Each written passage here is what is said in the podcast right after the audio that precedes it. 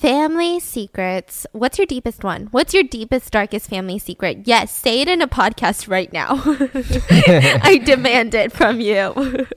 I feel like family secrets are one of those things that's just so creepy. Like when you hear about it, you feel like you're invading someone's privacy. It just feels so startling and uncomfortable, and you don't know how to respond because you can't just be like, oh, you know how families are.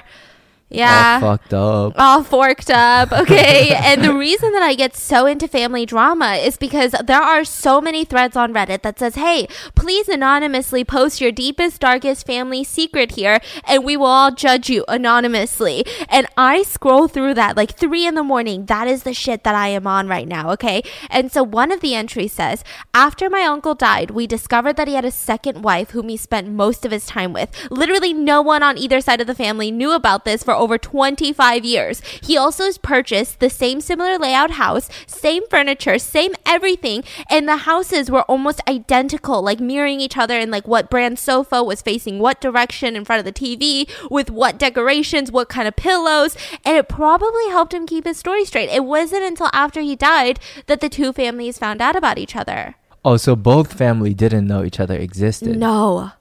Oh, that's f- pretty fascinating. Is that not insane? What if like they both had sons and he named them both John? But then once in a while in the true crime world, we will have cases where all the headline says the most depraved family in America, the most disgusting family in America, like all of these things, right? And I feel like we're on the stage where we had that recently. Um, I, man, how many years ago was it in California with the story of the family who had the 12 children locked up in their house and it was this huge ordeal, right? Mm. And I might do that for a mini-sode, but today, oh, today, I am talking about one of the most disgusting families in the history of my brain. Like, I can't even think of one family that's more nasty than this family. This family is so gross. I can't believe no one's doing like crazy deep dive psych like psychiatric hospitals need to study their brains because it's insane. Now, when I say family, I mainly mean the parents because I feel like they dictate what the children do and all of that. So this is the Sexton family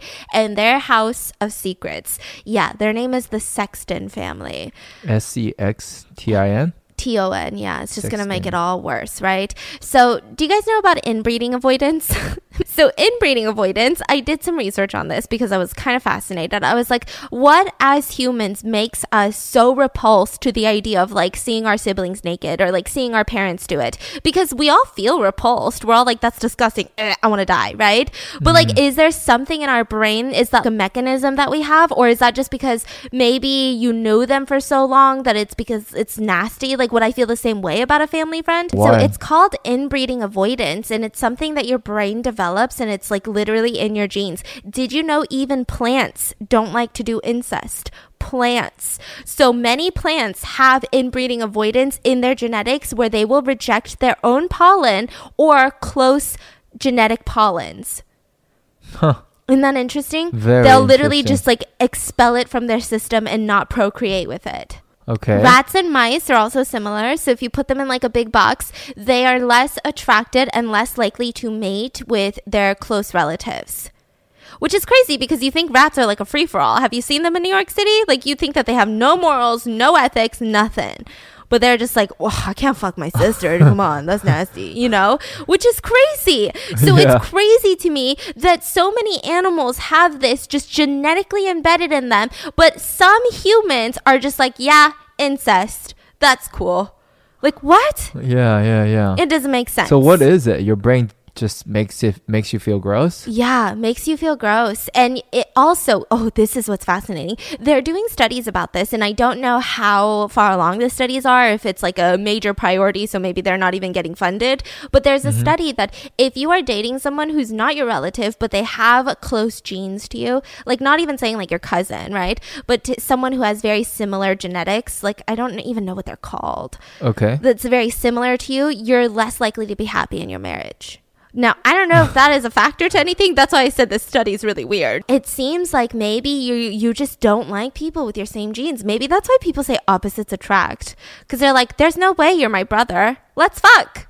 Like maybe that's the mindset of opposites attract. Like I don't know. Uh-huh. Isn't it so weird? There's also the opposite effect though that I was briefly reading about. So don't quote me on any of this, okay, until we get into the crime. Apparently, if you were separated from a certain family member at birth and then you later meet them down in the line, you might become obsessive over them and that might in your brain trick you to believe that you are romantically in love with them. And that's why very sometimes rarely we will see those stories about how a mother and son were reunited after she gave him up for adoption and then they started getting romantically involved. Oh yeah. Oh wow. Yeah, but it's because your brain just like somehow becomes obsessed with this person and you trick yourself into believing that you romantically love this person, but not necessarily true. But obviously, with cases like incest, it's hard to get studies done because nobody's just like, oh yeah, let me just apply for this fucking incest survey. Because usually, you know, they're not trying to like tell the world.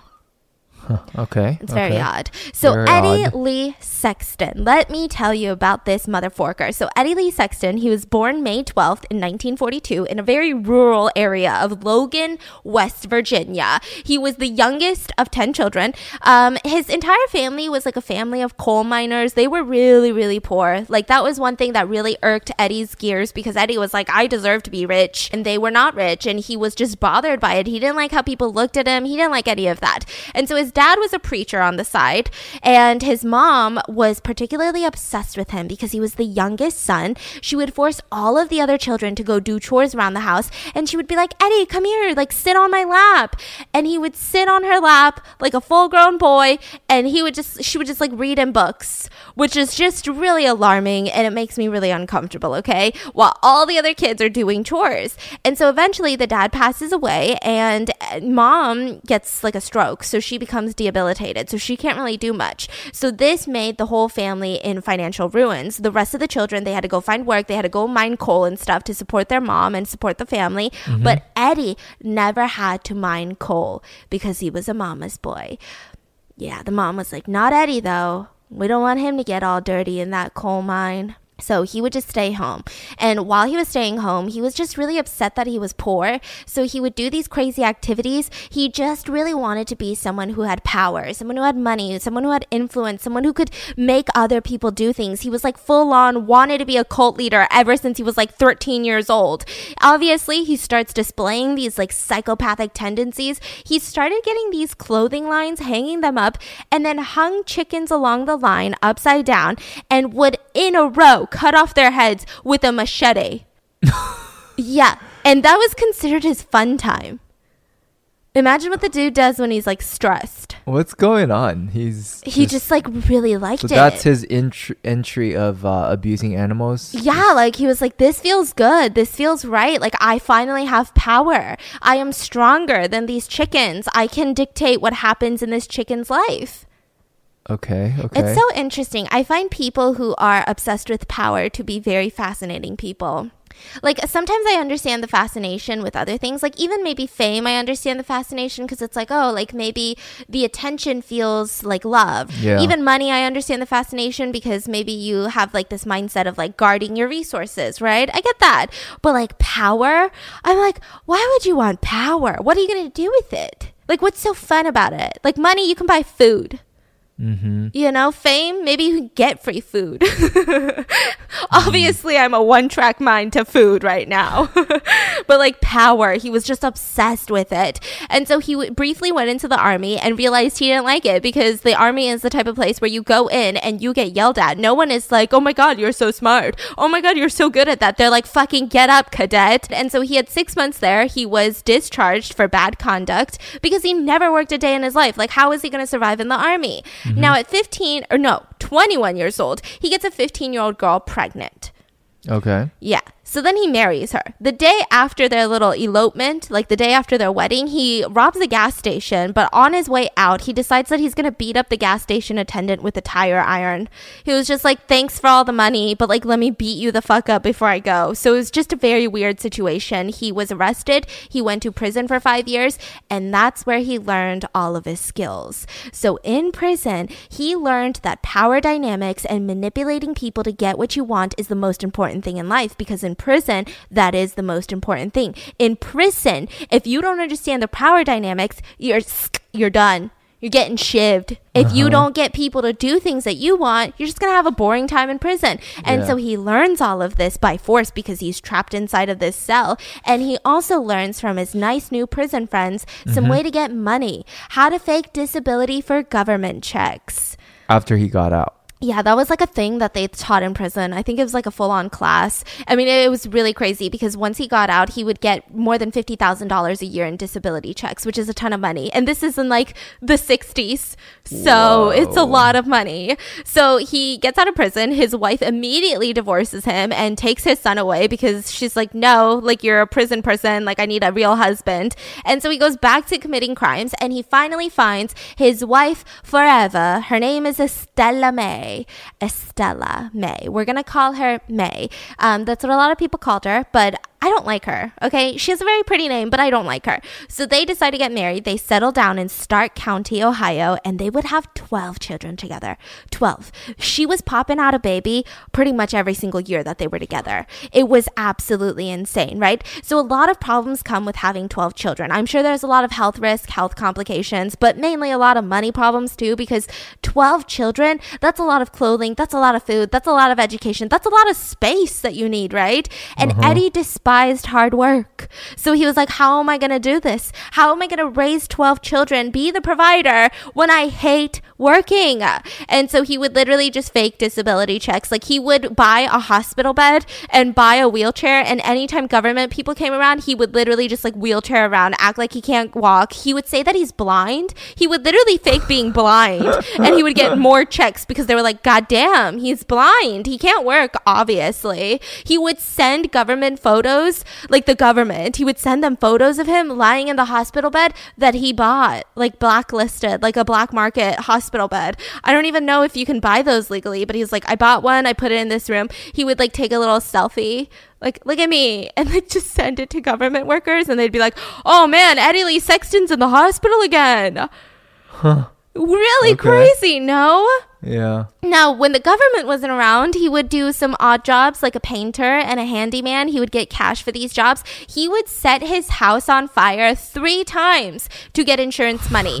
and on multiple of those occasions, his children were inside the house because he needed to make it look real. So he would literally be like, hey, don't move, don't leave this room, or I'll beat the shit out of you, and then set the house on fire and then call 911.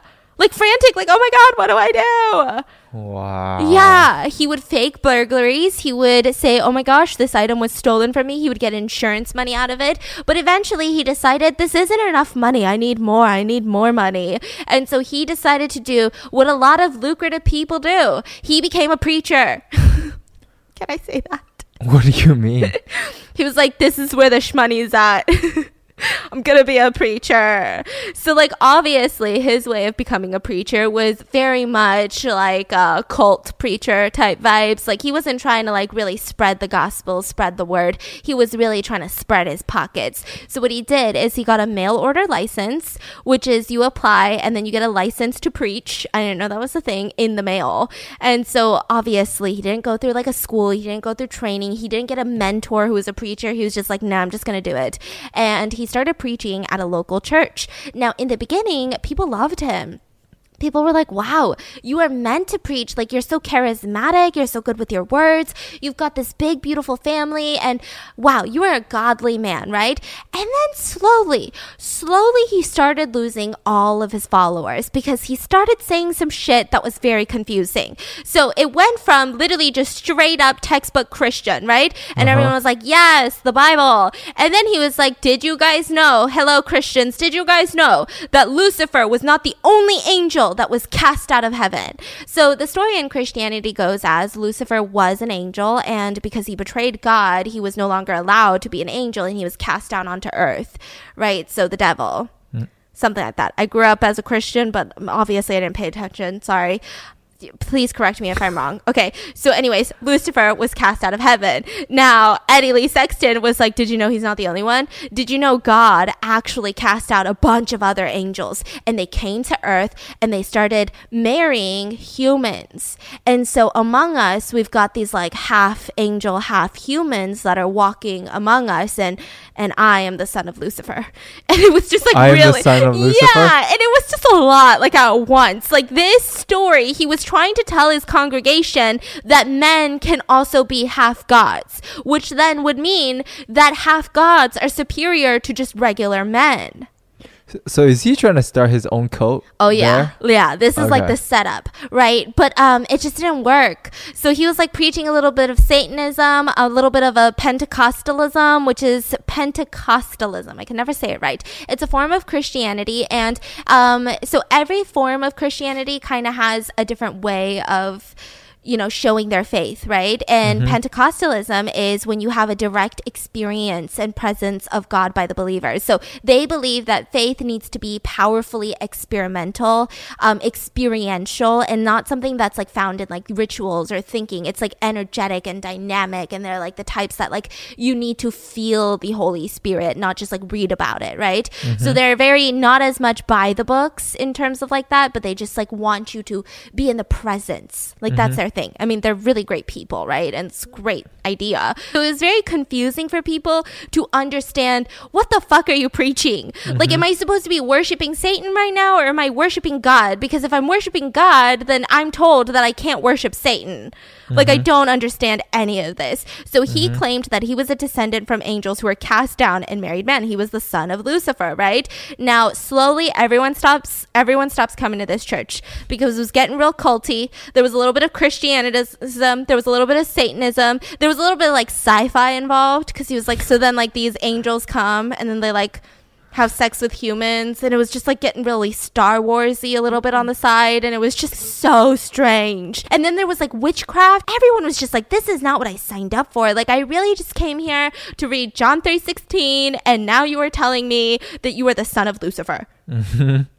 So it was mm-hmm. a lot. So as he's losing these followers, he's getting really upset. He's like, what the fuck? Like, I need this power. I need people to listen to me. Why aren't they listening to me? Estella, why aren't they listening to me? And Estella is like, well, shit, I don't know. And so she's like, but I believe you. And the kids were like, I believe you, dad.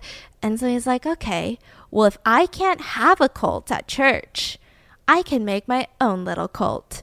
I can turn my family into the most intense cult, into a blind cult that will only worship me. Uh huh. So he starts heavily abusing his family. Their family mantra that he would, you know how like like I said in the last podcast, everyone's got a slogan. You know, all these insurance companies got a slogan. Well, their family had a slogan that he would make the kids chant, which was until 16 you get the belt, after that you get the fist. what? So like until you're 16 years old, you get whipped by a belt if you don't listen to him, and then after you're 16, you get the fist. You get punched in the face if you don't listen. okay. Yeah, that was like his thing. And both of the parents would repeatedly beat the children on a daily basis. Yeah. It was confusing. It's going to get worse. Now, outside the house, they had something very interesting. They had a statue of Jesus, and it looked very holy. It looked like a nice little statue of Jesus, and you're like, oh, this dude's Christian, right? But when you walked up close to it, they had cut off Jesus's hands on the statue, which I'm like, how is this not illegal? Like, it always feels illegal when like weird stuff is done to like religious things, right? I'm like, this feels really cancelable and incorrect and illegal, you know? And uh-huh. then he would just draw blood dripping from the, like, why would you even put that outside your door? Like, why is uh-huh. that even a thing that you do? Like, what comes to your mind where you're like, oh, let me, let me do this, right? And then most of the time inside of the house, they were only allowed to use candlelight. They weren't allowed to turn their lights on. So they would literally sit around, all freaking 14 of them, eating dinner around like one candle in the middle of that dining table. He called himself a warlock and the son of Lucifer, and Estella was his number one disciple. You can thank me later, but I'm about to I'm about to change your life. It's February, it's the new year. You're like, okay, I need to be healthy. I need to find work-life balance right now. I need to improve my relationships. I need to eat healthier. But have you really thought about hair goals? And you're like, man, uh, do I need to add another thing to my list? I will do it for you. Let me tell you about Function of Beauty because when I got my hair on track, it was something that I looked at every single day. Every time I look in the mirror, every time I try to mess with my hair, Function of Beauty has helped so much. They are the world leader in customizable beauty and they offer precise formulations for your hair specific needs. All you have to do is take a quick but thorough quiz to tell them a little bit about your hair type. You know, what are your hair goals? Do you want to lengthen it? Do you want to volumize it? You want some oil control? And because your hair changes with the seasons, you can change your hair goal every single time. Like every single shipment, change that baby up. Next, you choose your color, your fragrance. You can go fragrance or dye free if you want. And here's the best part Function of Beauty's team determines the perfect blend of ingredients, bottles you that formula, and delivers it straight to your door. And it's vegan, it's cruelty free, they never use sulfates or parabens, and you can actually go completely silicone free if that's your vibe. They have over 54 trillion possible formulations. So when I'm telling you it's customized for you, it's customized for you. They also have over 50,000 five star reviews, and now they have body and skincare too, which is amazing. So never buy off the shelf just to be disappointed ever again. Go to functionofbeauty.com slash rotten to take your quiz and save 20% off your first order. That applies to their full range of customized hair, skin, and body products. That's functionofbeauty.com to let them know that we sent you and get 20% off your order. Functionofbeauty.com slash rotten. Now, does that mean Estella was living a, a stellar life? Sorry. Um, no. So Eddie would beat his kids, and one time he beat his daughter really hard and locked her into the closet. Then, while she was inside of this tiny little closet, he grabs the local cockroach spray, the local, the one that was right next to him, okay? A cockroach spray. And Yeah. he sprays it underneath the closet door until they could hear her pass out. Like she thumped against the, the closet door because she had passed out. And so he walks away. The mom gets concerned, takes her out of the closet. And when he finds out that Estella took her out of the closet, he dragged his wife in front of all 12 of his kids and beat her up. So they constantly saw him beat her. One time he held a loaded shotgun to Estella's head and threatened her, right? Mm-hmm. And he would actually do this with all of his children too. So it was intense. The children and Estella firmly 1000% believed that Eddie Lee Sexton was a descendant of God, had supernatural powers, could have telepathy with other descendants of God, and was had the ability to summon ghosts and spirits. So they've been like so tortured and Brainwashed. Yeah. So they fully believe it. yeah. Wow. But that's not what it was happening. Like he would literally turn the kids against each other. So he would say, "Hey, if anyone fucks up under this roof, then you have to tell me, right?" But uh-huh. when he would go to punish that kid that allegedly did something wrong, he wouldn't tell him, "Oh, your brother Johnny told me." He'd be like, "The spirits came and told me." And they'd mm. be like, How would you know that unless the spirits actually came and told you? Because they're like five when this all starts, like four, younger when it all starts, right? And so they uh-huh. truly, truly, genuinely believe that he has these powers. So they also had a dead cat initiation where they all sat around at a candlelit dinner. They gathered around, and all the children were waiting for dinner, you know, because they're like, This is a dinner. But when Eddie walks into the room, he's holding up a cat and he tells them that in order for spirits to be happy with you, you need to keep sacrificing things to them. And he slit the cat's throat in front of all of his children. And then that day, he made the children sign a contract in their own blood stating that they will go to hell if they ever disobey him. Like a blood contract. Now, mm-hmm. when you're like six, I was scared to write my name in red ink because there's a Korean superstition that you're going to die. And so imagine you sign something in your own blood and your parents are like, yeah, this is going to happen. mm-hmm. There was also um, allegations of a fetus sacrifice. This is where it gets really dark. So there's actually a book out there that I recommend you reading if you've got the um, the stomach for it. It's called House of Secrets, and it's about the Sexton family and all of their crimes. And they had a fetus sacrifice. So Estella would have a lot of miscarriages, which I know that these days it's more open to talk about it, but miscarriages are pretty common, but it would be more common because she was having a lot of children, you know? And so whenever she would have a miscarriage, he would take the fetus that was miscarried, chopped it up, boiled it, and made the whole family consume the fetus. Actually? Yes. And then he would ask the dead fetus to come speak to the rest of his children. And he probably said some shit like, hey, I'm dead, but you better listen to your dad or I'll kill you. Like some fucked up shit, you know, manipulative stuff like he always did. So the children attended public schools. Now, that is shocking because usually in situations like this, they will completely pull them out of the school, school system, say they're quote unquote homeschooling them, but really they're not.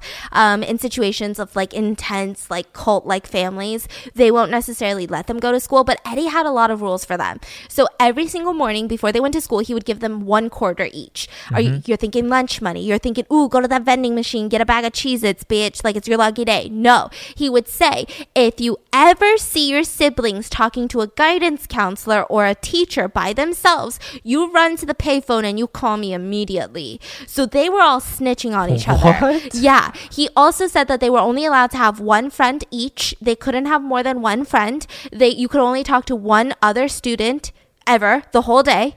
And that's it, only one friend. And you're not allowed to visit that said friend's house, and you're not allowed to let them come over. So it's just very odd. Yeah. so, like, yeah. what's the point of having that friend, right? Yeah. And then the abuse gets sexual. So both of the parents would force all of the children to perform sex acts on both of the parents and to the other children as well. Oh my god. So at the age of six, he would force um, sons to perform fellatio on him. oh my god. And afterwards, he called it like tummy bonding time, which is really sick because I think there is another term for like tummy bond. I'm not a parent, so I have no idea. But I think it's called tummy time, where you put babies on their tummy when they when they're a certain age, so that they can like learn how to crawl.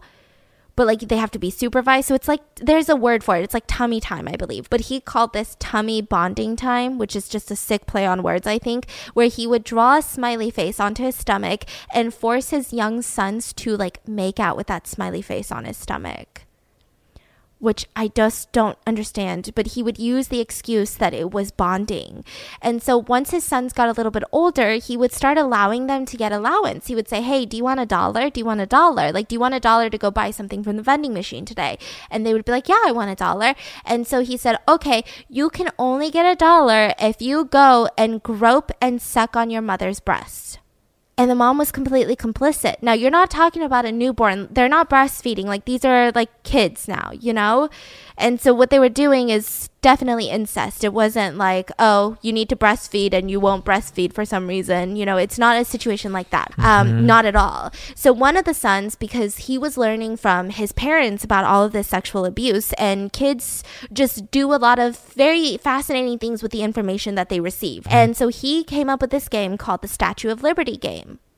Now, I just want to phrase this well. So, I don't want to make it seem like this kid is evil because I think this kid really just took what he could from his environment because you're like constantly learning. So, mm-hmm. one of the sons would stand like the Statue of Liberty in the middle of the room and he would force his younger sisters to perform fellatio on him. Now, he was performing fellatio on his own father. He created this game and he thought that it was completely normal. Like, I think it's so sad. He thought it was like a child's game, like how you and I would play hide and seek if we were kids. You know, he thought that, oh, like this is what people do. Like, this is a game. And so he came up with this game. Now, one of the other sons had told the parents, like casually, like, oh, he's playing the Statue of Liberty game. And they're like, what the fuck is that? And so the son tells them all about it. They start beating up that boy. And they, Eddie whipped him with a belt. Estella clawed at him, like with her nails until he started bleeding, which is such a weird way to punish a kid. I mean, physical abuse is never okay, but like clawing at someone, I, I just, I feel like I haven't done a case like that. And so he was whipped close to 50 times. And the parents said sexual molestation towards your siblings is okay only if we order it.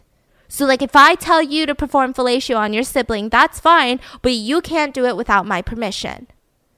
Huh. Okay.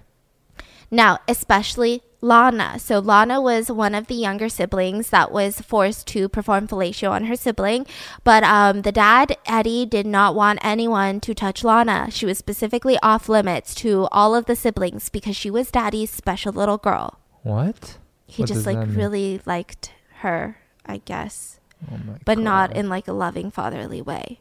Now, Eddie would also sodomize his sons, which is like assault them in the rectum, and he would yeah, it was just really bad. Now, the mom, she would also abuse her children as well. So she would perform fellatio on her sons. Yeah, like her like boy sons, like kids. She would perform fellatio on them. She would um, digitally penetrate her daughters, which means, well, yeah, you know what that means.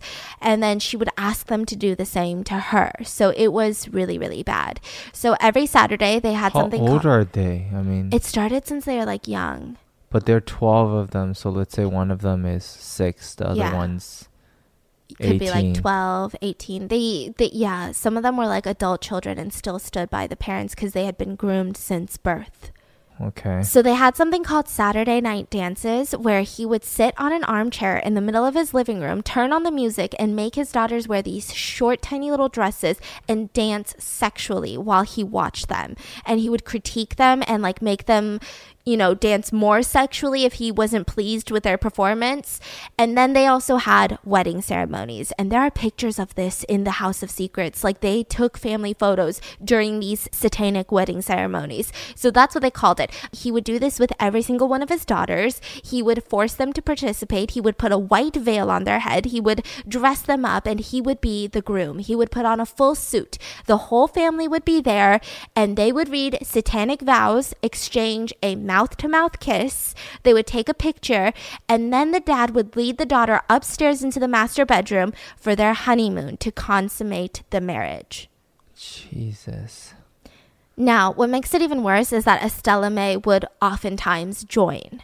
Yeah, so if any of you felt bad for Estella Mae because you were like, oh, well, she was abused and she was probably terrified for her life, like, yeah, maybe like the one time. But then after that, it's like you do have a duty as a mom. And all of his daughters would go through this ceremony. One of them was only 12 years old when she, quote unquote, married her father. And she recalled being molested by both of her parents while she slept with them in their master bedroom. Then the mother would do a lot of gross things. I feel like the mom was just so nasty. So Estella would tell the girls that she had to give them breast exams and would just start fondling them while Eddie's watching.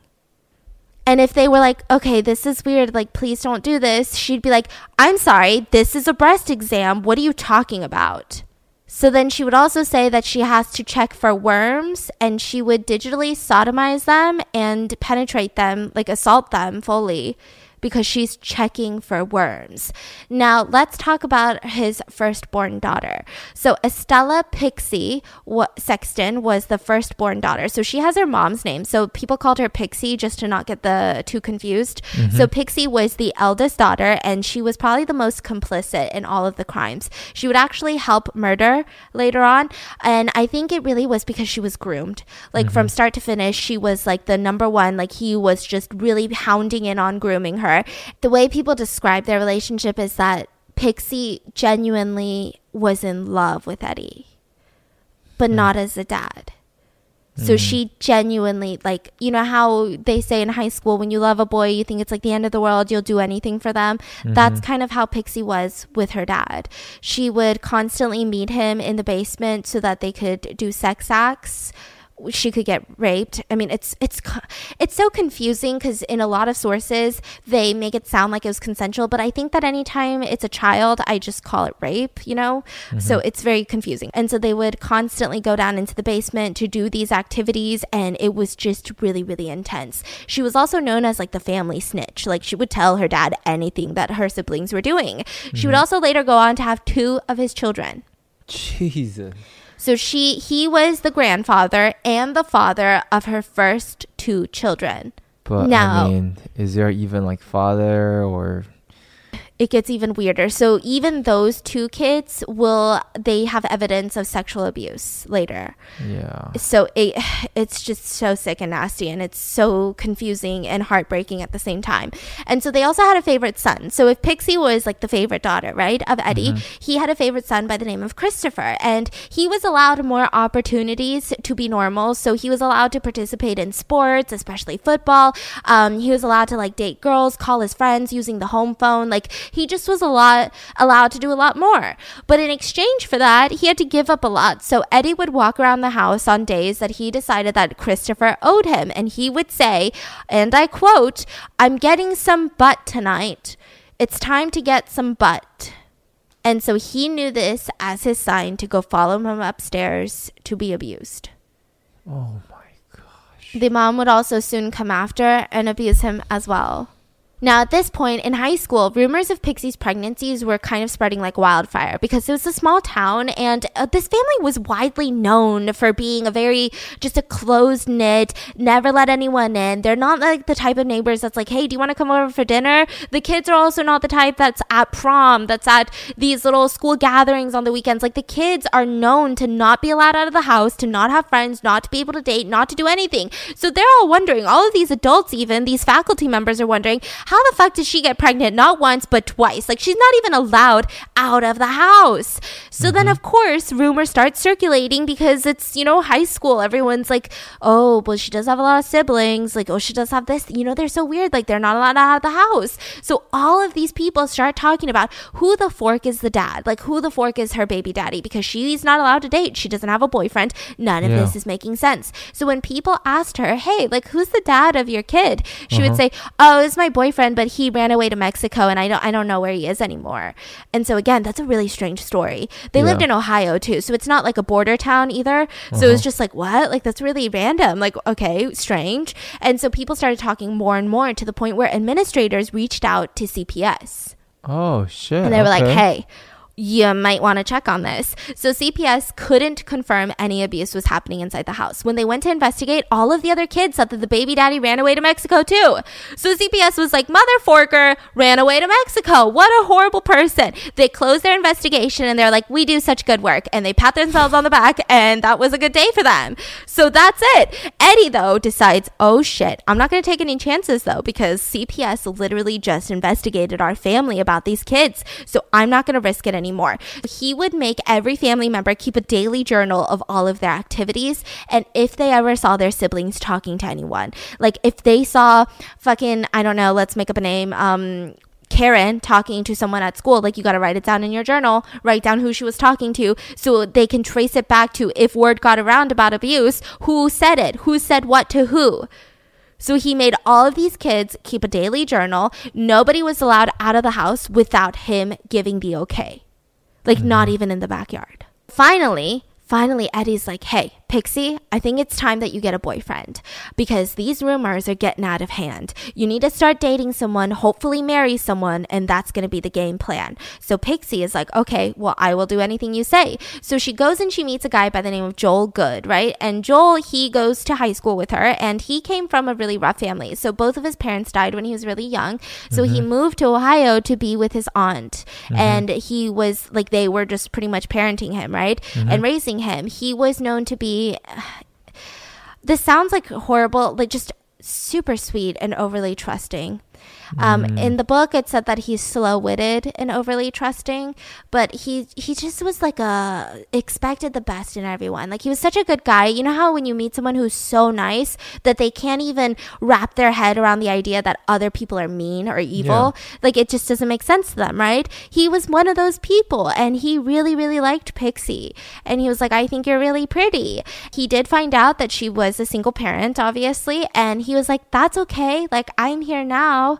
You know, he wanted to help her raise these kids that weren't even his. And in high school, that's a big that's a big promise. And so they start dating and they get married. Full on married. And Eddie Lee Sexton is the one doing the, you know, he's like, I I say yo I don't know. I thought I thought she's only married to Eddie. Yes, but he wanted her to marry him. Okay, so, So how do you explain that? I thought Yeah, so she was he was like it's okay. I'm married to everyone. He was like ah. you need to do this for Satanism, Okay. for the son of Lucifer, you know? And so she was like, "Okay." So he married the both of them, and this is like Joel adopted the two kids. Like he signed their birth certificates. He was like, "I'm marrying you now, so these are my kids too." And mm-hmm. he was so happy. His entire family just advised him against it. They were like, "I don't know, you know, how what this life is going to be like for you to be a parent to someone where you don't even know the parentage of these two children. Like you don't know who their dad is. It's mm-hmm. just going to be intense." But he was like, "I love her, guys." And so they get married and they move into an apartment really close to the Sexton house Mm, okay. right? So now Pixie is an adult. She is legally an adult, right? Keep this Mm-hmm. in mind. Now, Pixie wasn't allowed by her dad to consummate the marriage, so they weren't allowed to have sex. What? Yeah, so Joel was like excited because it's like, oh, we just got married. Like, let's do it, right? And Pixie was like, I can't. I don't know what kind of excuse she could possibly give. But the dad, for the longest time, was like, you can't have sex with Joel. Like, you can only have sex with me.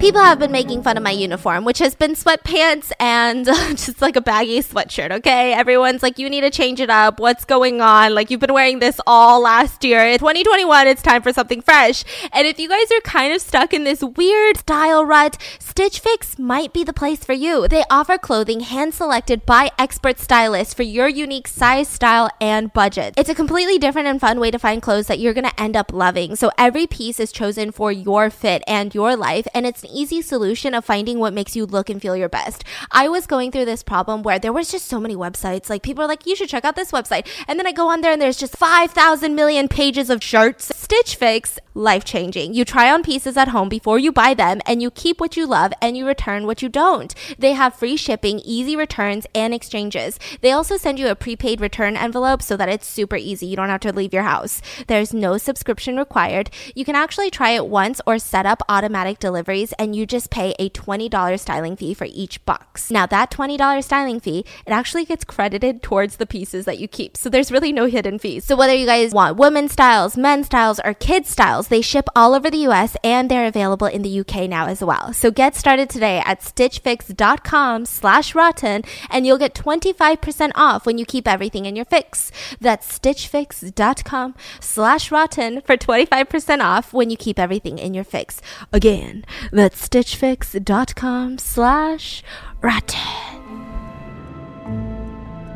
So, this is when the whole case starts to unravel. A girl by the name of Shelly, that's not her like full name, but we, we're just gonna call her Shelly. So, mm-hmm. she is a Sexton kid and she went to her school ca- guidance counselor's office and she just unloaded everything onto that guidance counselor's desk. She was like, Yeah, I'm getting raped. Like, this is what's going on in my house. And she was emotional, she was shaken, like, it was just a lot. She stated at that appointment that she was pregnant and Do you know that. how old was she? Was she in high school, middle school? I believe middle school. Wow. Yeah. So um she say she stated that she was pregnant, that her father and her brothers were attempting to kill the baby.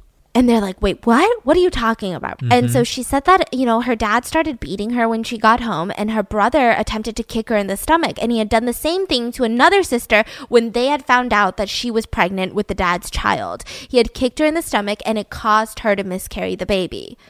Jeez. Now, the guidance counselors immediately call authorities. They immediately call CPS. They take her away from the family, right? And Uh-huh. they uh, sent her to a doctor. There was obvious evidence that she was being abused in the household, but thankfully she wasn't pregnant. So, whether she was feeling these symptoms because a lot of her siblings had gone through it or because she Ah. was so scared of this that she just, you know, when you're so scared of being pregnant, you're like, I'm pregnant for sure, right? She was probably going through that moment, but like at such a young age, right? Now, Eddie at this point was freaking balls to the walls because now CPS is like, oh, no, no, no. Like, this is no longer about some kids where we don't know the baby daddy. Like, this is about you raping your own children. Like, we're fully on investigating you. Like, there is no if, and, buts, or whats. And Huh? so they go full in on this, right? And so Eddie was no longer allowed to live in the family home. Like, he was just kicked out. Like, this was the only way. Otherwise, they were going to take away all of the children, like the minor children from the household. And so Uh-huh. they decided it would be better if Eddie was no longer legally allowed inside the house for the brief time that the investigation would take place, right? Now, at this point, Shelly is at a foster care system. So she's no longer in the house either. And Uh-huh. Estella calls Shelly one day and Oh my like, listen, mommy misses you so much. Mommy loves you so much. Mommy needs you to come home for one day. And so she was like, I'll call your foster parents and I'll see like if it's okay because, you know, obviously Eddie's no longer here and I just miss you as a mother. And so she was like, yeah, I mean, I guess I miss you too. And she was like, okay, like my foster parents said yes, like I guess I can sleep over tonight. So she goes back to her family home. No, her dad's not there. She's excited. She, her mom's hugging her, acting like, oh my God, I love you so much. I'm so sorry I couldn't protect you, you know? And so she goes upstairs to sleep. And in the mm-hmm. middle of the night, she starts hearing some noise downstairs, some banging. So she goes to investigate, and Eddie is sitting there. And he tells her to sit down next to him. And he says, If you ever say anything, I will kill you. I will kill you. You know what they say about snitches? The best ones are dead. That was one of his favorite quotes, okay? So she returns to foster care, immediately calls the police, and tells them that she lied about everything Oh no. and that she will never testify against him because she's a liar. Now, obviously, you know, she refused to go back to the house because they were like, okay, well, if he's a liar, do you want to go back home? And she was like, no, I, I'd love to stay with my foster family if that's okay. And the police obviously knew that she didn't lie.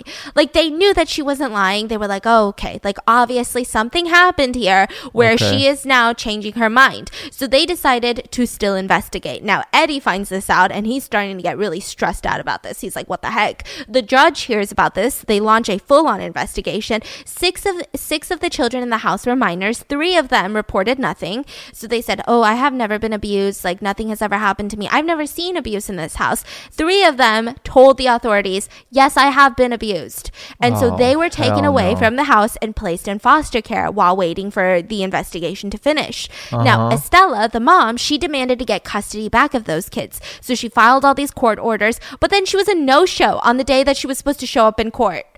So it's just kind of like, what? Like, what was all of this for? And one of the other daughters, she told her foster parents that her mom was also sexually abusing her. They took her into the doctors, and the medical exam showed vaginal scarring that was consistent with her stories. So that's when the Stark County took custody of all of the minor children. Now, this is where it gets confusing because somewhere along the way, um, they like end up kind of kidnapping three of them back. It's just all sorts of weird, right? They start trying to attempt to slow down the legal process because both of the parents are trying to get all of their kids in check. Like they're scrambling at this point. They're like, we need to talk to all of these kids and scare the living daylights out of them so that they don't talk during trial because once trial hits, we can't have access to them and they're going to spill all the beans. So they're trying to delay the process of trial that's impending so that they can, you know, scare these kids. Absolutely insane. They filed a motion to the court saying that they are Native American. So they need to be tried in tribal court. and they're just like, but you're not Native American. And they're like, but we are. They're like, but you're not. But we are. Like, it was just a shit show. It was like, what are you doing? Like, you know you're lying. I know you're lying. It was like one of those lies where both sides are like, really? Like, you. Yeah, yeah. what are you yeah. Uh-huh. doing right now?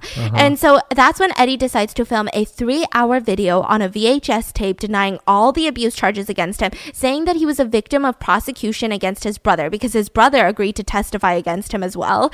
And so he's saying, It's all my brother. Like, he's always been jealous of me. He also said that the Stark County authorities were holding a grudge on him because he is just a, such a motivational leader and he is someone who is moving the community to do better things. He would actually physically mail the copy of this video to President Bill Clinton. And the Attorney General Janet Reno. Uh-huh. Yeah, he was just like, they need to see this. They need to see what an innocent man that I am. I highly doubt it even landed on their office. It's probably some intern was like, what the fork? And just trashed it because what? What uh-huh. is this? So then he calls the local police station or the local news station and he mm-hmm. says that he's being harassed by the local government. He is barricaded inside of his house. He's armed and he will kill any worker or police officer who approaches his home. So what does this news station do? They're like, go, we need to get footage of this. So they camp out outside his house. They call the police. They're like, if anything happens, we got to be the first one to get this, right? And so they're camping out. The police end up, there was a standoff, a full on cult like standoff that was aired on TV, Channel 5 News. So he's like letting it all go now. Yeah, just letting it all go. But that's not even the end. We're only like half, not even halfway in. What? Yeah, they go on the run. Oh So at this God. point, he's talking to all the authorities and the judge, and the judge is like, Listen, I'm gonna reason with you, okay? I'm gonna reason with you. And he's like, I'm only barricading myself inside my house because I'm so innocent, because I have nothing to lose. You guys took the only thing I care about, my children. And so the judge is like, Okay, I'm gonna reason with you. Like, don't hurt anyone. How about I do two things for you? I am going to have the caseworker removed from the case. We're not going to close the case, but we're just going to get you a new caseworker because you keep saying that this CPS employee has it out for you, right? Has this whole conspiracy theory against you. And Uh-huh. then we're not going to remove any more children from your house, okay? Like, especially your adult children. We can't legally remove them. Like, we're not going to take away your adult children either. But you have to agree to surrender to the police outside. So he's like, okay. So he surrenders to the police. He gets arrested and he immediately posts $7,500 bail and is released. Now, the judge said that this was her biggest regret ever because they went on the run. Three of their minor children, several adult children, including Joel Good and Pixie and her three babies. So she had another baby. Joel Goods with with them with them. Yeah. Now, people think that Pixie's third child, named Skipper, is um is Eddie's, but um it gets complex. We'll get into it. So they had all of these people cramped into a van. It was like 11 people at a time cramped into this van roaming around the country and it was intense. They went from Oklahoma to Florida. Like they were just doing all this crazy stuff, okay? Now, in one situation, they started forcing the children to engage and practice in paramilitary drills like full on cult. Full on cult this like full on reminds me of Waco, Texas situations, you know? And so they just start practicing like these like how to shoot a gun, how to do this, which is never a good idea. The children start drinking heavily and huffing paint. Sniffing paint. Which I always think is like the the most it's the most complex drug usage that I can't wrap my head around. Actually, they just just open a bottle of paint. Yeah, so I googled it and apparently you literally just like sniff household items that have toxic fumes. So paint. Hmm. It's not like Elmer's paint, you know, like it's not like Elmer's glue. It- some people call it sniffing glue. Like it's got to be like Home Depot. Like that good good. I'm kidding. But like, you know, something more industrial, not as hmm. I mean, you can get it maybe sometimes with like bleach, I think. Am I giving a tutorial? That's not good. But don't do it. It like kills all your brain cells like at once, Mm. you know So they're doing all that. to feel high, I guess. Now, sniffing paint is usually people do it when they don't want to pay for street drugs.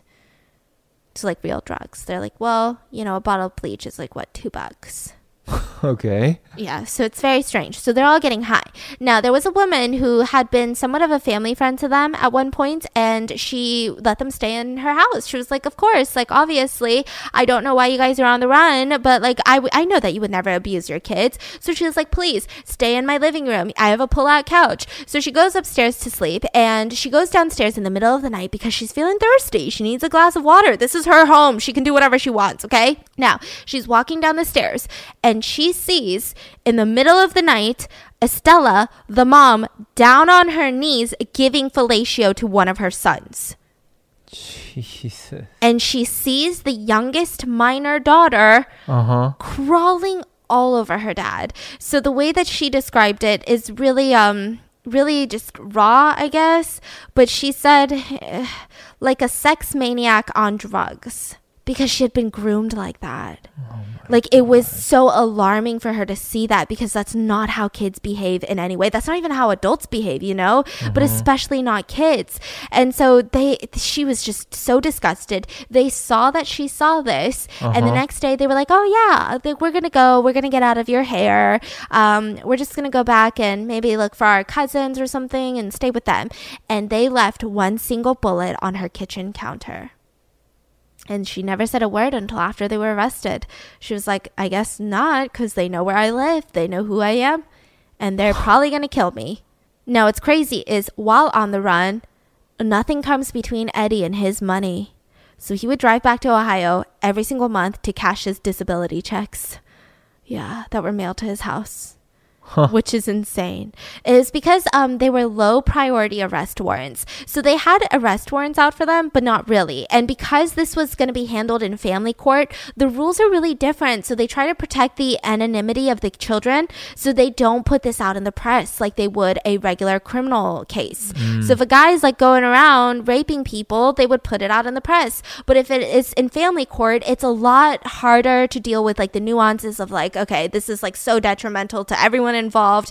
And so mm-hmm. it just wasn't getting a lot of people's eyes on it. So it wasn't like all of the neighbors were like, oh, hey, Eddie, like, I'm going to take you to jail now because you've got a bond out for you and I want $5,000. You know, there's reward money out for you. They were just like, hey, Eddie, haven't seen you in a while because they didn't know. Mm-hmm. A lot of them had no idea. Now, they eventually get to Little Manatee State Park and they befriend a random dude by the name of Ray Hessert. Now, he's going to become important later. Um, Ray Hessert had retired after selling his very successful business, and he had done a little bit with that money. He had bought himself like this crazy luxury RV, and he was just traveling across country by himself because he had worked his entire life, and he was like, you know what? I deserve this. I deserve to see the world, you know? And so he's driving around and he meets the Sextons, and he's like, wow, these people are really nice. Now, the Sextons, on the other hand, were like, wow, that's a nice RV. So they start coming up with a plan where Pixie would seduce Ray. Now, by the way, this plan, Joel, Joel's there. Like, he's listening to this, but he could have no say because all of the Sexton boys would beat him up. Like, he would regularly get beat up physically by Eddie Lee Sexton, his father in law, but multiple of his brother in laws. So he's literally a prisoner at this point. Yeah. He's getting chained around. And it seems like the only reason he's even doing all of this is because his son, Skipper, that he has with Oh, Pixie, which a lot of people speculate is not even his biological son, but to Joel, that was his life, okay? And he saw all the Yeah. things that's happening. Uh huh. And so um, they're like, yeah, Pixie, you're going to go have sex with Ray. And in the middle of it, you're going to kill him. And we're all going to come in. We're all going to strangle him together. We're going to drain his bank accounts because he's retired. And we're going to steal this luxury RV. And we're just going to run around town with it because look at that RV. That's a, that's a crazy RV. So obviously, Ray eventually gets very suspicious of them and he starts lying. He's like, Yeah, I'm just gonna drive my RV to the local gas station, fill up on tank, and I'm gonna be right back. And he didn't come right back. He was like, I'm dipping out of here. Or like I'm gone, leaving. gone. He he was like gone, gone. But Okay. um later there would be a whole trial for him because they attempted to murder him. And I don't know why they were like, Yeah, let's try him for that and not all the sexual abuse. So we'll get into it. So then there became the Joel and Pixie drama. So they're all cramped out in this van together, all 11 of them. And Joel and Pixie just were not getting along. Joel was in love with her. He was trying to hold her hand. He was trying to kiss her. He was trying to be a family with her. Like, this is what he expected when he adopted the children, when he married her. And she just was kind of tolerating him barely, right? She was just like, Ugh, like, you're kind of annoying. Like, I just want to make out with my dad. And it was just really intense, right?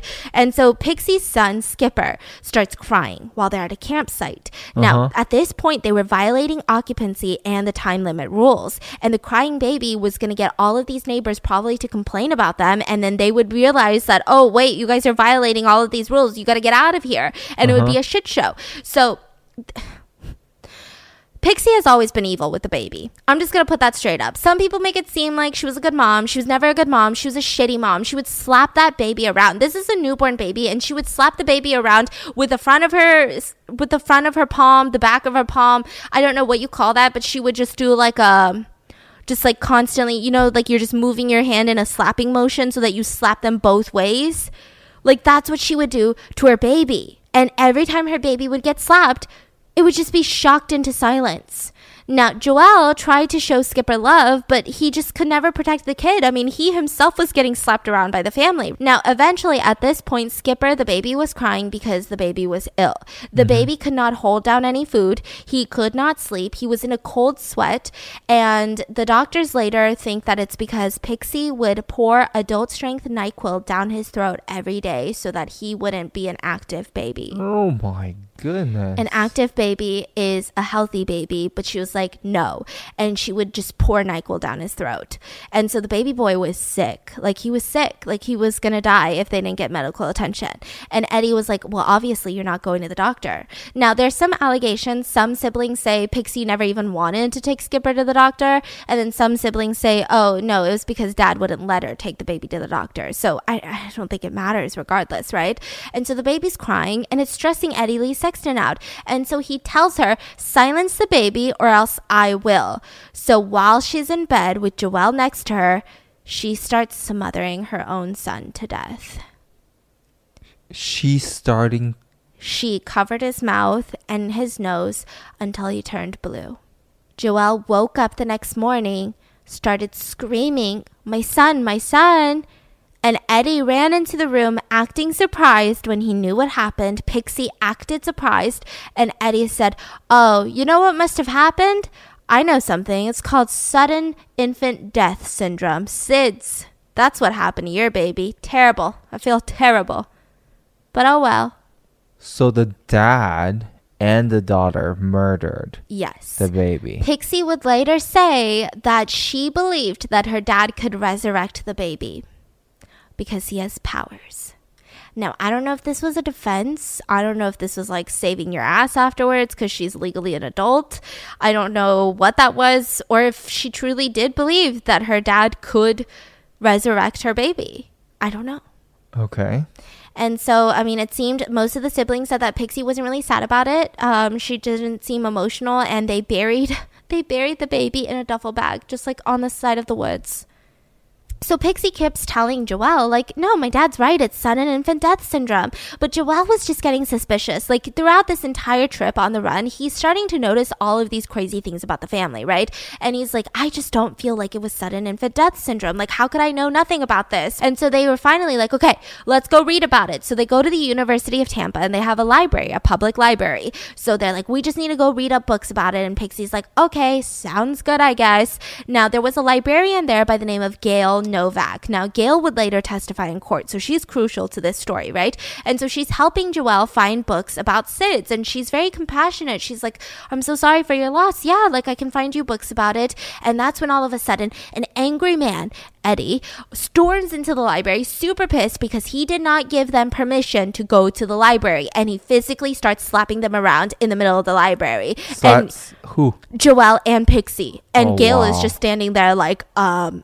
what? Yeah. And she's looking at this. So she's there. He's physically assaulting the couple. Yeah. And that's when Pixie, you know, it's like, Dad, come here. Like, I need to talk to you. And so she pulls her dad aside. Joel's crying. And Gail is just witnessing all of this. And Gail is trying to eavesdrop on their conversation. And Pixie tells Eddie, Joel wants to go home. He wants to take Skipper's body to Ohio to have a proper burial, like to have a grave so that he can visit. And he just wants to go back to Ohio. Uh huh. And that's when the dad looks at Pixie and he says, he can return, but only as a corpse, and just walks out of there. So the librarian, Gail, is like, oh, hell no. So she heard all of this. So she Yeah. immediately calls the campus police and tells them everything. And they tell her, it's probably a joke. Yeah, it sounds like a threat. Yeah. Yeah, it doesn't sound like, oh yeah, we're gonna take care of this dude. Yeah. And she was like, what? And they were like, yeah, I wouldn't really worry about it. Yeah. And she's like, what? so my sister just had a baby, and now everyone's asking me, where's your baby? Before all of this, everyone would be like, Don't you think it's your time? Your time is running out. You need to have a baby now or never. Now is the best time to have a baby. And I just got really confused by this because fertility is one of those things that I just was so puzzled by. You've probably thought about the next step in your career or your relationship, but have you thought about planning for kids? Women are actually having children later in life, but biology hasn't changed, and we need these tools to understand the future of our fertility. That's why modern fertility was created. It's affordable way to get your fertility hormones at home tested with a single finger prick. You mail it back to Modern Fertility with a prepaid label and you'll get personalized results within 10 days. Now, what are these results you ask? You get insight on how many eggs you have, hormone levels, and other really important fertility factors. And these results go deep into what every hormone means. And you can also talk one on one with a fertility nurse to review your results and your options for the next steps. I think it's really important. It's just given me such freedom and such peace of mind knowing, hey, I know what I should know at this point, and I'm really comfortable with my decision to not have children right now. Traditional testing with a doctor can cost over a thousand dollars, but modern fertility only costs $159 to get the same exact information. If you guys go to modernfertility.com slash rotten, you can get $20 off of your test. Also, if you have HSA or FSA, you can use those dollars on modern fertility. Maybe you want kids today, maybe you want them one day in the future. This clinically sound information can help you make the decision that's best for you. Right now, Modern Fertility is offering you guys $20 off the test when you go to modernfertility.com slash rotten. That means your test will cost $139 instead of the probably thousands it could cost at a doctor's office. So get $20 off your fertility test when you go to modernfertility.com slash rotten. That's modernfertility.com slash rotten. So at this point, both Pixie and Eddie are getting so sick of Joel. So Eddie's getting sick of Joel because it's like, what are you doing? Like, why are you trying to go back to Ohio? You're giving me a headache. And Pixie's getting sick of Joel because she's like, stop talking about SIDS. I don't even care. Mm-hmm. And so that's when they start training one of the adult sons with a garrote, I think it's what it's called. But it's essentially like um, this wire or a string that you would attach to two things that you can hold. So it's kind of like a, it's not necessarily like a gun, like it's something that you can make at home, kind of. So it's like a string and then you attach it to handles. So like think of like a cheese cutter. I know that sounds really bad, but like one of those cheese wires, it's got the handles and it's got this really sharp wire that you put through cheese and it cuts it. But a lot of the times it's used to strangle people so that you can have a handle while you're strangling people. Oh, there's a strangling tool? Yeah. Yeah. Oh my goodness. And so, you know, Eddie is telling his adult son, who is, by the way, like best friends with Joel, like he's like the one that gets along with Joel really, really well. And he's like, okay, Willie, like, uh, well, he's an adult son, so I can, you know, fully just out him. He's like, okay, Willie, um, you need to just put Joel to sleep. So you're just going to strangle him a little bit to put him to sleep. So he's like, okay, sounds good. Anything for you, dad. So they go on a walk together, Eddie, Joel, and Willie. And that's when Eddie's like, do it now. And Willie starts strangling Joel. And he falls to the ground and he keeps going and keeps going until there was blood coming out of Joel's ears. oh my god. And Joel But you say that's his best friend. Yeah. And so he's slumped on the ground and he's like, Eddie's telling William, like, it's okay. All you did is put him to sleep, right? Uh huh. And then he's like, let go of him. So now Joel's laying on the ground. Eddie kicks his body and he moves a little bit. So now Eddie's pissed and he says, all right, never mind. I need you to finish him. And it said that William did this while crying because he did not understand that he just killed someone. But he had to follow the orders. So he killed him. Now, Pixie gets rid of all of Joel's belongings inside the van, and Eddie tells Willie to chop off Joel's arms so that they no one can ID him. He was like, grab the machete, cut off his arms, go full on, you know, Lawrence Singleton. Um, two weeks ago podcast. Go watch it. It's insane. And so he was like, cut off the arm so that no one can identify Joel if they find him buried. But Willie tried. He couldn't go through with it. Autopsies later show that there was um, severe marks on his right hand with a sharp object. So that's probably when William was trying, but just like, I don't know if he freaked out. I don't know what happened, right? And they eventually buried him very close to Skipper's body. And all of the int- all of the children were instructed if anyone ever asks, you tell people, oh, I don't know. Joel took the baby Skipper and went back to Ohio. I don't know if he made it to Ohio safely. So at this point, Eddie keeps calling Stark County officials to negotiate the terms of sa- surrender, which is kind of crazy, right? So he keeps giving these dates and he never shows up. So this is just another situation where he was torturing the authorities. Like he felt good about the power that he had. He felt good that these authorities were probably waiting at this spot that he said he was going to surrender himself in, right? He just got a kick out of it. But this would ultimately be his major downfall because they got the FBI involved. They were like, hey, uh, this guy keeps taunting the local police department and we need you to help us. So the FBI were like, oh, well, technically, he's a fugitive then. So they were searching for him because of his unlawful flight to avoid prosecution, which is against the law. And so they traced his phone calls to a phone booth near that lake in Florida. So January 14th, 1994, they start their stakeout. They're like watching this whole family and their game plan was like, we've dealt with families like this. We've dealt with cults like this. You don't want to ambush them. You don't want them to be inside and you say FBI open up because you don't know if there could be like this mm. mass suicide murder that happens, right? Mm. And so um they said we gotta wait. So they wait until Estella and Eddie, just by themselves, drive to a local Winn Dixie, which is like a grocery store, and they're literally arguing inside of the parking lot, like in the car, before they get out. And the mm-hmm. FBI was like, "We just gotta do it now," and they just bust open the doors and arrest them. Nice. So they arrest them. Now, um, at home in Ohio, there was Eddie Lee Jr., who was a full grown adult child. And he had kind of, so a lot of these kids, once they were 18, they tried as hard as they can to distance themselves from the family, obviously. And he had some of the minor kids come live with him after the parents were arrested. Uh-huh. And that is when some of these minor children tell their brother, Eddie Lee Jr., that two people died while they were on the run and he immediately contacts the authorities and tells them everything. Now, this is going to be a shit show for our authorities because all of the children are interviewed and questioned, but it's just really intense, you know? Like, there was just so much going on. So, all of the children were very evasive or had contradicting answers. They all displayed major psychiatric problems like PTSD, psychotic breaks, vivid nightmares. So, it's really hard to distinguish, like, okay, which one's the truth? What mm. is a nightmare? What is actually what happened? Wait, what happened to you versus what happened to you? But also, like, what's going on? And then, like, at times they just didn't want to talk or they just Yeah. would be like, oh, I made everything up. Sorry. So it was just a lot of back and forth of, like, ah, how do we even do this without even further damaging their mental health? And so they decided to do DNA testing on Pixie's two children, the two eldest children that she had before she started dating Joel. And there was a 99% likelihood that Eddie was the father from the DNA testing. Mm-hmm. Now, they wanted to do DNA testing on the third child, but they felt so bad for Joel's family, they just couldn't.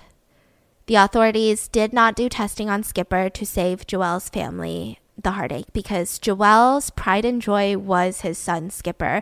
They were even buried in the same casket together. And so imagine after the funeral, after the burial, they're like, by the way, that's not your son's son, or like, that's not your, you know, family member's son. That's true. How devastating that would be. Yeah. And also to say, like, technically, maybe Joel died for nothing because, you know, I'm sure that thought would come up. Yeah. So they were just like, okay, we're not going to do that. After Eddie Lee Jr. contacts the police about what happened to Skipper and Joel, I mean, it was a shit show. Pixie and William were arrested. They were adult children, so they were arrested for the murder of Joel and Skipper Good. Now, Estella Mae Sexton, she started pleading no contest. She was like ready. She pled no contest to two counts of rape, three counts of complicity to rape, one count of complicity to felonious fel- felon sexual penetration, two counts of gross sexual imposition, two counts of complicity to gross sexual imposition, three counts of child endangering, 13 counts total. Now, no contest is a little very, it's a little bit different. So, no contest does not mean not guilty. So, that means she's not going to have a trial. So, no contest is not allowed in a lot of states. Like, you can't even plead it. Like, the judge won't even accept this plea. They won't mm-hmm. even be like, okay, sounds good. It just means that you're saying that you're not guilty. Like, you're not admitting guilt, but you're also saying, hey, like, punish me however you want to punish me. Like, I'm not going to try to put up a fight about it. Mm-hmm. So it's kind of like a weird place. Now, a lot of people think that she did this very strategically. So if she had pled guilty, Mm-hmm. so a lot of the times, like states that do have the no contest plea, they will also let you plead guilty. And prosecutors like it when you plead guilty, and they will even shave time off your prison sentence just so that they can get that guilty plea. Now, the mm-hmm. reason is because if you plead no contest, it mm-hmm. can never be brought up in another court case. So if you get arrested after you're released, they can never bring this up in the court of law. They can't. You also can't get sued for this crime in civil court. And I think that's why Estella Mae pled no contest versus because her children were probably going to try to sue her. Okay. So really? if she pled guilty, then in civil court, it's like, well, how can you take back your guilty plea now? You literally already said you did it. Mm, But in no contest, it's like she'd probably get more time, Mm-hmm. but at least she can't get sued in civil court, which I think is really weird. Mm-hmm. So, I mean, that one was confusing. I had to look through multiple different sources for this one, but I don't know if you guys have more legal information about this, because I know it's also different from the Alford plea, too. So, there's just a lot of different pleas you can make. or just stay home and make peace. That was a bad one. you know, it's not my day. So she was sentenced to 13 to 25 years in prison. Now, she would later be sentenced in the state of Ohio, but that we'll get to that. So she was sentenced to um, two extra years for the abuse of Lana Sexton in particular. And then another trial, she was sentenced for over a dozen abuse charges against her other children. And that she was sentenced to life in prison for accessory to rape.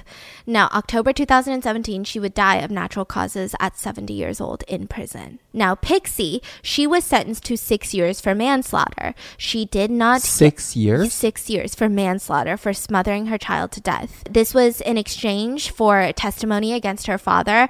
And in order to back this up, because a lot of people were pissed, you know, especially Joel Good's family, a lot of locals were pissed. How do you get six years for smothering your own child to death? A baby. Mm-hmm. And there was the defense that a lot of psychologists do believe is that she was an extreme example of postpartum depression, saying that uh, victims of abuse have a much higher than average rates of killing their own children. So this was, you know, you have to take that into consideration is I guess what they were saying, but a lot of people were still pissed that it was just 6 years cuz that's that's mm-hmm. a really low sentence for murdering a child. Mm-hmm. And Willie Sexton, William Sexton who strangled Joel Good to death, mm-hmm. he had been diagnosed with borderline mentally handicapped IQ, so also being functionally illiterate. So he was illiterate to the point where he would not be able to function in normal society like most people. Wow. The judge found him unfit to stand trial due to se- serious psychiatric problems, and he was ordered to a mental health facility for treatment. Later, he would testify against his dad and plead guilty to second degree, mur- second degree murder and was sentenced to 25 years in prison. Now, there would be two trials for Eddie Lee Sexton. The first trial was the attempted murder plot against Ray Hesser. And for that one, Eddie accepted a plea bargain and was sentenced to 15 years in conspiracy to commit kidnapping and murder. The second trial was the murder of Joel Good. Now, William testified that Eddie ordered him to kill him, but Eddie's defense was trying to paint Pixie and William as the murderers, that they did this, they were conspiring together, that was all them. And the judge noted that during this entire trial, Eddie continually looked relaxed and in control of the whole thing. Now, the star witness was Gail, the librarian, who had literally heard him threaten Joel's life before Joel was murdered. Mm. Now, all of the other children's testimonies were kind of all over the place because they were dealing with a lot of lot of things going on in their life. And, you know, Gail, she has no incentive to lie. She was a credible witness. She was a third party who had no affiliation with this family. And so her testimony was probably the most important thing. Wow. And after three hours, he was found guilty and sentenced to death. Wow. He tried to appeal it and it didn't really work because his excuse was that he had um, a dysfunction in his prefrontal cortex, which means that he has this excuse that he has diminished level of self control. He just can't control himself before he rapes his children, right? And the judge said. So he's no longer the son of Lucifer anymore? Yeah. Okay. Yeah.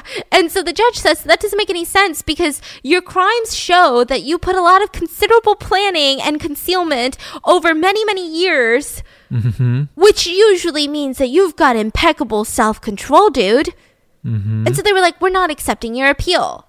So he was sentenced to death, but he died of natural causes in a Florida prison when he was 68 years old. He was never formally charged or tried for any of the sexual abuse against his children. What? Why is that? It would be a lot of money and a lot of trauma. Because he was already sentenced to death, but to put his kids through that, to put this huge trial on, and this jury has to witness this. I and see. also, like, all of the kids' testimonies, again, even to this point, were very inconsistent because of the trauma that they had endured. It would be very difficult for prosecutors to sit down and try to sort things out, mm. you know, and prep them to testify because, you know, the lawyers would the defense attorneys would cross examine them to hell. Yeah, that's true. So it was. That's true. Now, I don't really like to end a podcast on a sad note. So we're going in with a light incest story, if they can ever be light. Let's get started in mother freaking Florida. Yes, Florida. So this takes place in Key Biscayne, Florida, which is about a 20 minute drive from Miami. And it's much more refined than Miami. Miami is a party town. Key Biscayne has like that gated community vibe to it. So it was um, described to be a very modest but pretentious at the same time type of situation. So like the, think about if they were people if Miami was a person, they're wearing a Gucci shirt. If Key Biscayne was a person, they're wearing a Gucci shirt without a Gucci logo and looking down at the Miami person wearing a Gucci logo. Does that make sense? Like, that's kind Yeah. of like the vibe. They're just like, oh, we're rich, but like, we don't want to tell people we're rich, but we also want them to know that we're rich, but like, we're not going to tell them. There is an apartment there called the Governor's Lodge apartment condos, and um, it's really intense. Like, it's very exclusive to even live there, which I always find to be very fascinating. Like, what do you mean? If you've got the money, you can't live there? And they're like, no, it's exclusive. We don't have open units. You got to be waitlisted.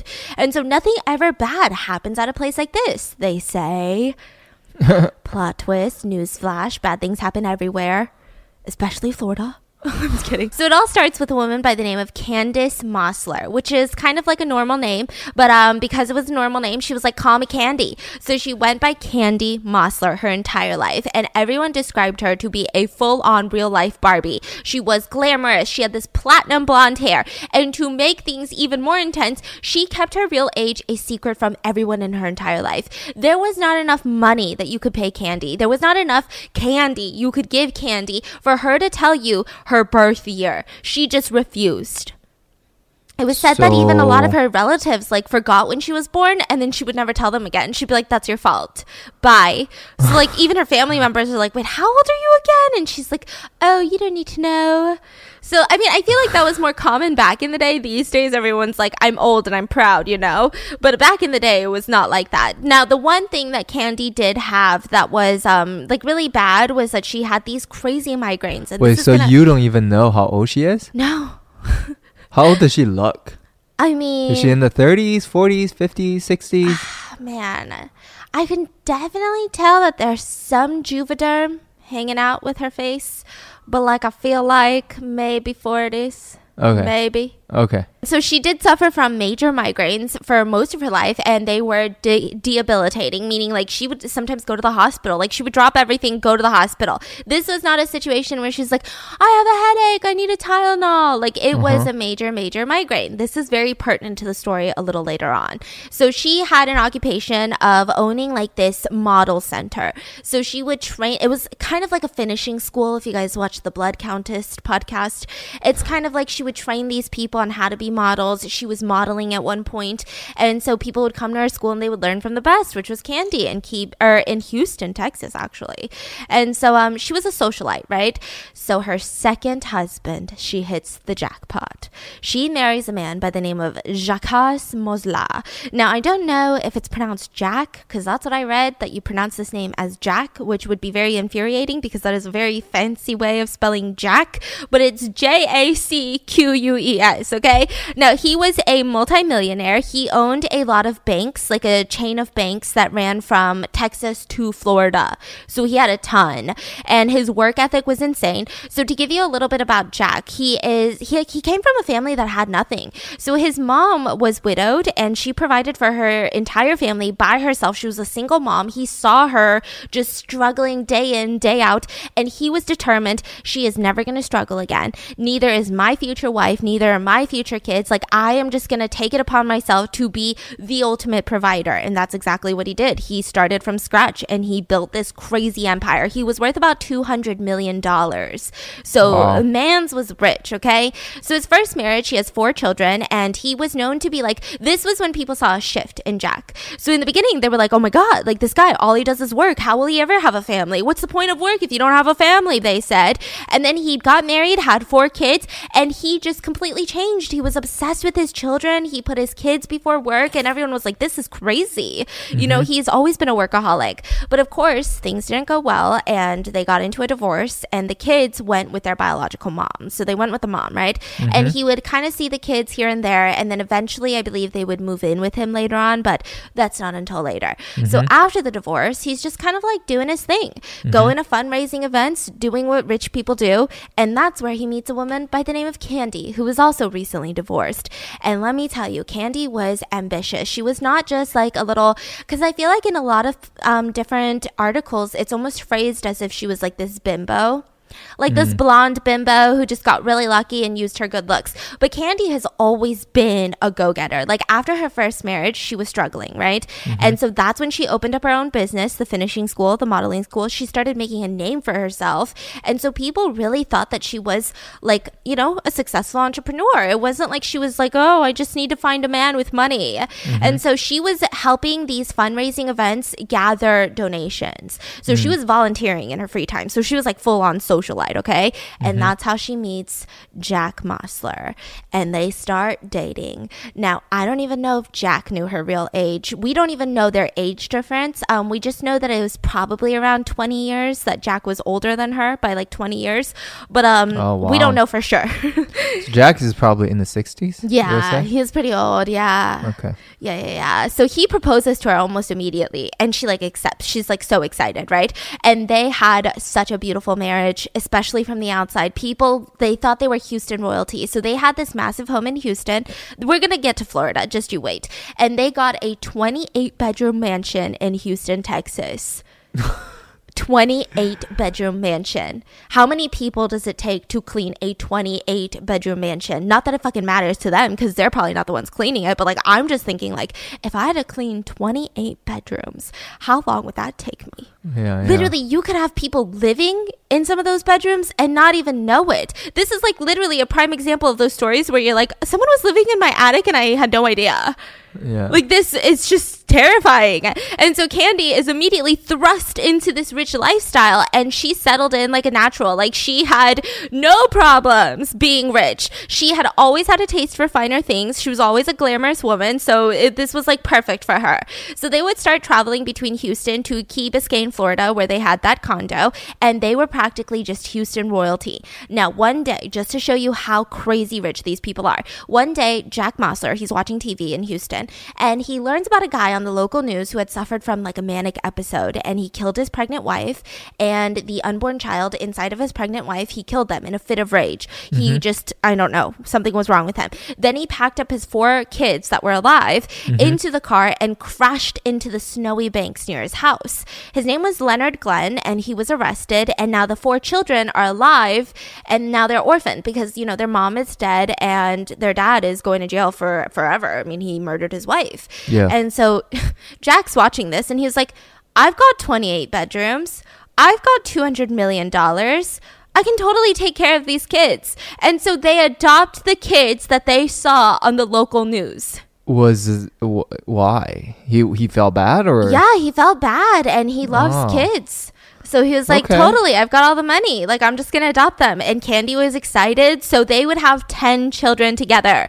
10 children. So two from Candy's previous marriage, four from Jack's previous marriage. And then they adopted another four children. So they had 10 children. So I guess that's why they need 28 bedrooms. Actually, no, the math still doesn't work out. So, like, let's say each kid gets their own room. That's 10. then the parents get a room. That's 11. if that's 12 people if each of them get two rooms that's 24 bedrooms That makes sense. And then There's the still four, four guest, left over. Guest rooms, obviously. yeah Yeah. yeah that makes sense right like two bedrooms each yeah Yeah, that makes sense. I I totally grew up like that, for sure.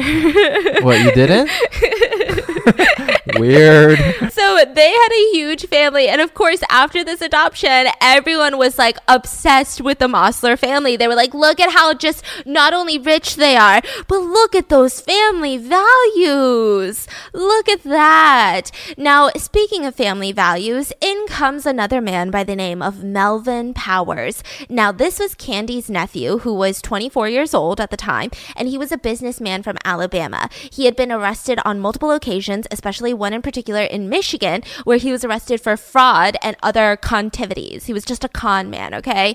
And he had served 90 days in jail, and when he was released, he was like, Mom, what do I do with my life? Like, I was in jail. No one's going to hire me again. Like, I was literally in jail for fraud. And mom's like, Well, you know, my sister just married this really crazy, powerful dude. And mm-hmm. I'm pretty sure he can get you a job. If I can just ask, if I can just ask my sister for one small favor, I'm sure they can find you a spot somewhere in that massive company of his. Mm-hmm. And so he was like, Okay, fine. I'll, d- I'll move to Houston and see if I can get in touch with her. So he moves to Houston and he gets in touch with his aunt, Candy. Hello, Valentine's Day freaks. Can I call y'all freaks? Hello, Valentine's Day lovers. Everyone that I know you're thinking you were zoning out in this podcast, thinking about, okay, serial killers are great, but I could get murdered if I don't get the perfect Valentine's Day gift. Some crime could happen in this household if I don't get the perfect gift. Well, I'm here to save you, okay? Love Book is a personalized gift that helps people express feelings that might be really difficult to say out loud. What if I could just like write them a book, like a customized book about our love story, about all the reasons why I love them, or just about a very silly adventure that we once went on, or maybe the future of our lives together? That is what Love is here to do. You can revisit your fondest memories or list the reasons why you love someone, and it's completely customizable. I mean, it's amazing. You can actually create these characters that look exactly like you or the recipient with all of the features that make them unique. Like you can pick their favorite hairstyles, you can pick their outfits. I spent so long because I wanted to get it perfect. And even though you have the option to personalize every single page as much as you like, they also have an express option for those people who are thinking, I've got five Valentine's Day presents I need to get. What do I do? You can create a complete book in just a few minutes. So it's the perfect gift for any occasion, but especially anniversaries, birthdays, and of course, Valentine's Day. You need to check out their website because they have so many cute little pages and so many cute options on how to customize everything. And honestly, if I got this for Valentine's Day, sir, if I got this for Valentine's Day, I, I mean, I would, I would cry. It's so cute. So visit lovebookonline.com slash rotten to receive a special 20% discount only for you guys. Again, that is lovebookonline.com slash rotten and he gets in touch with his aunt Candy. And he's not really expecting much. He's just like, "Hey, can I please work for you? Like, do you have a position in your company for me?"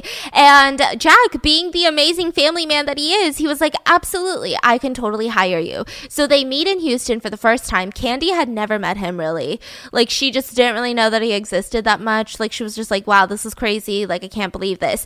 Now, to give you an age perspective, Jack was probably 20 years older than Candy and Melvin was probably 20 20 years younger than Candy. So again, I'm really confused by how old she is, okay?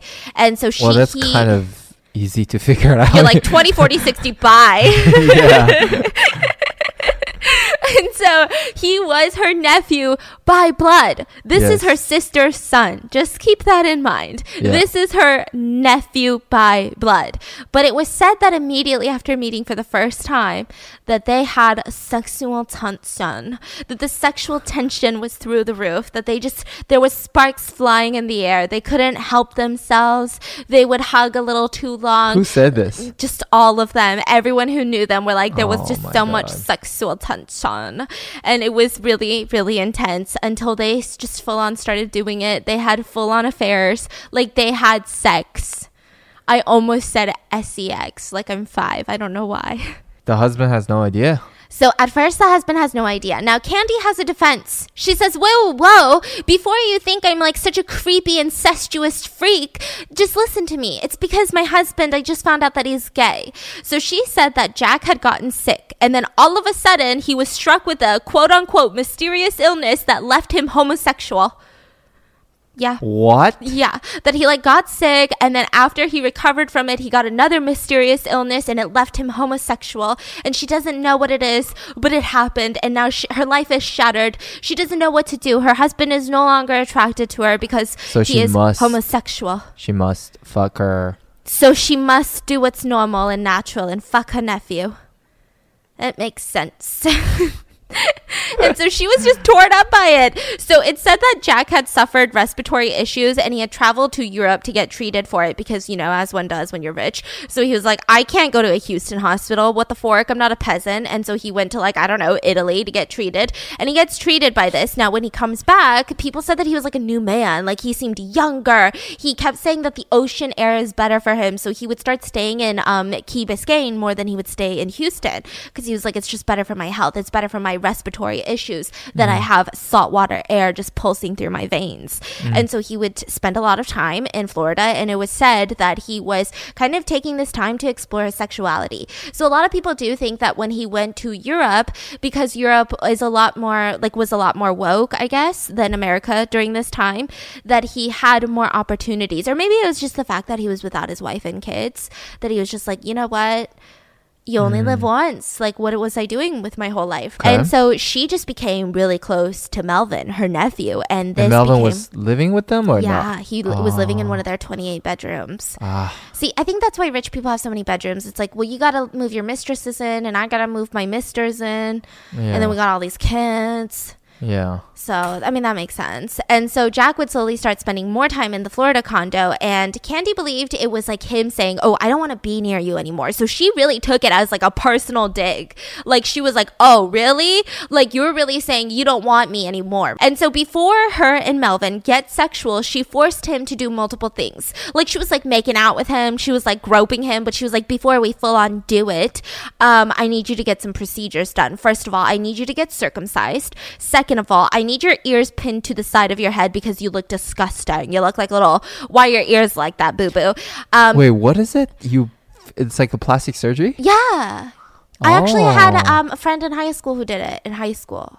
Like it, It just makes your ear more closer to your face. Yeah, they like I don't know what they do, but I just remember that her ears used to stick out a lot, like even through her hair. And so she used to hate it all throughout middle school. Then in high school, she got that surgery and she started wearing like bandages for a couple of weeks, and then it was like fixed.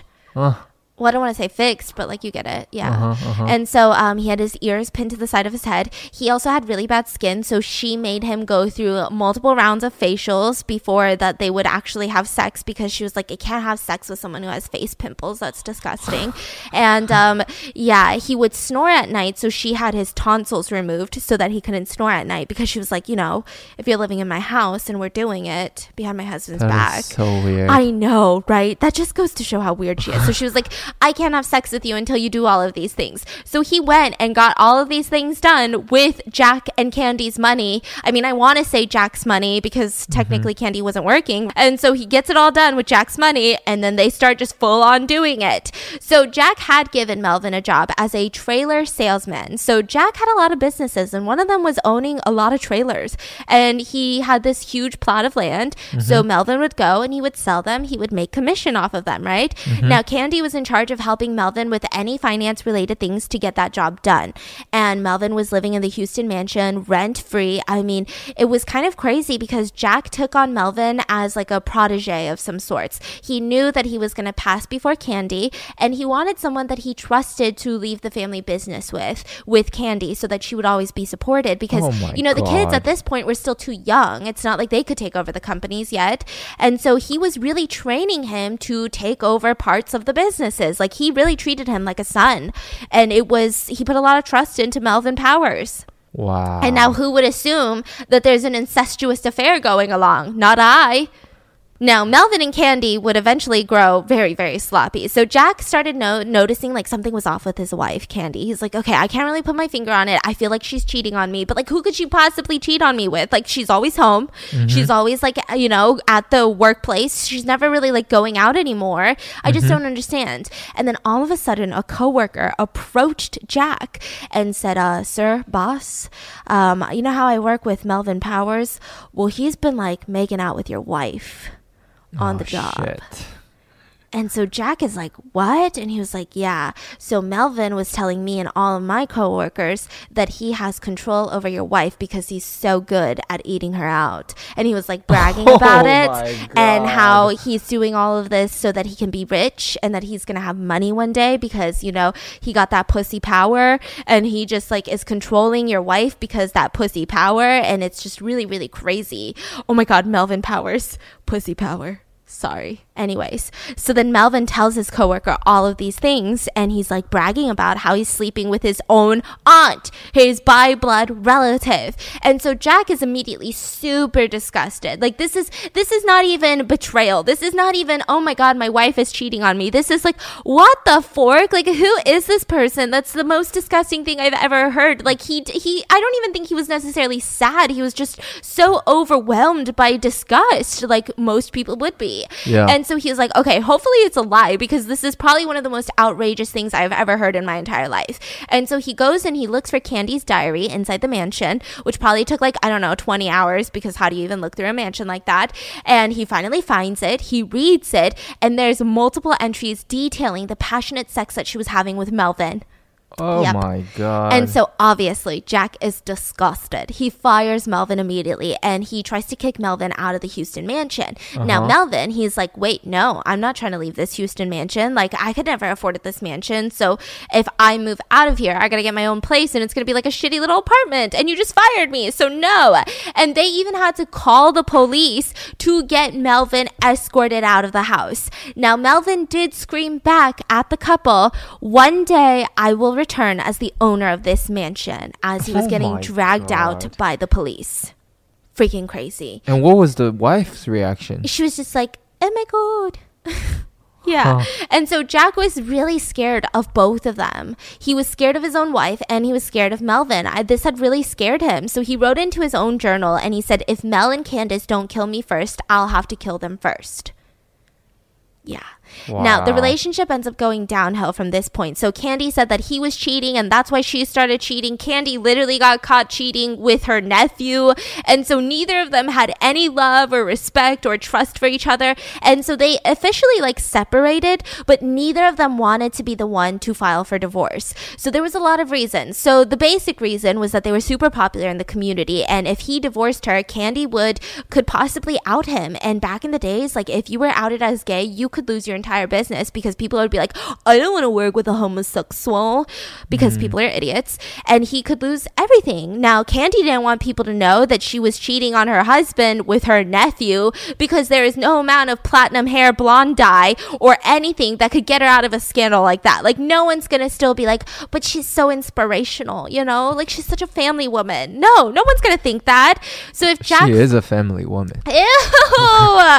so if Jack files for divorce first, he would have to split his entire wealth with her. And a prenup was signed to agree this. If Jack files for divorce, he's the one leaving, so he would have to give like it would be a regular divorce. Now if Candy files first, she would only receive $200,000. Okay. So if Candy is the one to say I'm leaving this marriage, she would only get two hundred thousand dollars. Now there's like two hundred million dollars on the table, so that's a lot of money. There also the two hundred thousand dollars in today's inflation and all of that is one point seven million dollars. You know, hmm. so it's not like she was walking away with like two hundred k, which still is a lot of money, but you Yeah. know she would be walking away like with close to two million dollars, and she was like, that's not enough. I could be walking away with a hundred million. Yeah. And so she's like, fuck this. She's like, how would I ever live? Like, I would have to, like, literally clean all these rooms by myself, you know? I, mm-hmm. I can't do that. God forbid. And so Jack decided, okay, why don't we just, like, wait it out and see who files first? So they move out. He officially kind of, like, moves to Key Biscayne and she's living in the Houston mansion. If anyone asks, she's like, oh, he's got business in Florida. She's not British, but I think all rich people are. And so he's like, oh, well, he's just in Florida ca- taking care of business. And Jack would provide Candy with a weekly allowance of dun dun dun, dun $42,000 a week. Damn. An allowance. He was like paying the mortgage and everything, but he was like, this is just like spending money. The man for sure has like never been to a grocery store. She's like, I need to go get some groceries. He's like, here's forty thousand dollars. It's like, what? What do you? How much do you think eggs are? Like, what are you doing? Forty two thousand dollars a week? How she do you told even? me eggs cost 20k. I believed her. She said it was like super organic or something. and so obviously they didn't really like each other during all of this, but the idea that the other party had damaging information at their disposal was really stressful. So if mm-hmm. Jack files for divorce, he was scared that Candy would be like, "Oh, he's only doing this because he's gay." You know, if she filed for divorce, he would be like, "Yeah, because she's having an a, you know, an affair with her nephew." Divorce with this much money on the table is always going to get messy. So both of them were like dancing around the paperwork. And so mm-hmm. Candy all of a sudden decides that she's going to have a surprise visit to Florida. So she brings all of her kids, br- all the adoptive children too, to Florida to see their dad. I believe some people said that she only brought her adoptive children and not any of their like biological children, but I'm not sure, right? So I do know that they were there. And so they get off the plane they go see the dad. The dad was just like living there, and the kids stay for a couple of hours. And while they're in the Key Biscayne condo, Candy says, I've got a major migraine. I've got a major migraine. And so she's like, I can't do this anymore. I need to go to the emergency room. So she takes her four kids into the car and she drives to the emergency room to get her head checked out. Now, after she leaves, almost immediately after, an intruder breaks in.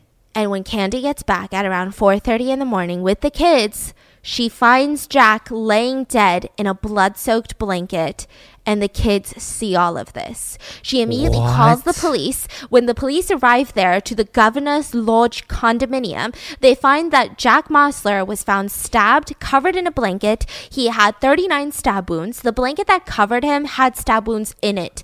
So, like, this person was fucking pissed. Like, this was not a robbery. This was not just like a home invader. Like, this was a crime of passion. He had Yeah. his head bashed in, and it was an intensely emotional crime. So the autopsy itself said that even the blow itself to the head could have killed him, or any one of the stabs could have killed him. Like these were crazy, intense, fatal wounds.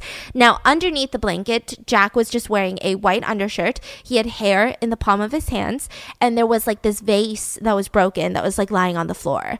So they thought, the okay. hair the killer's hair in his hand?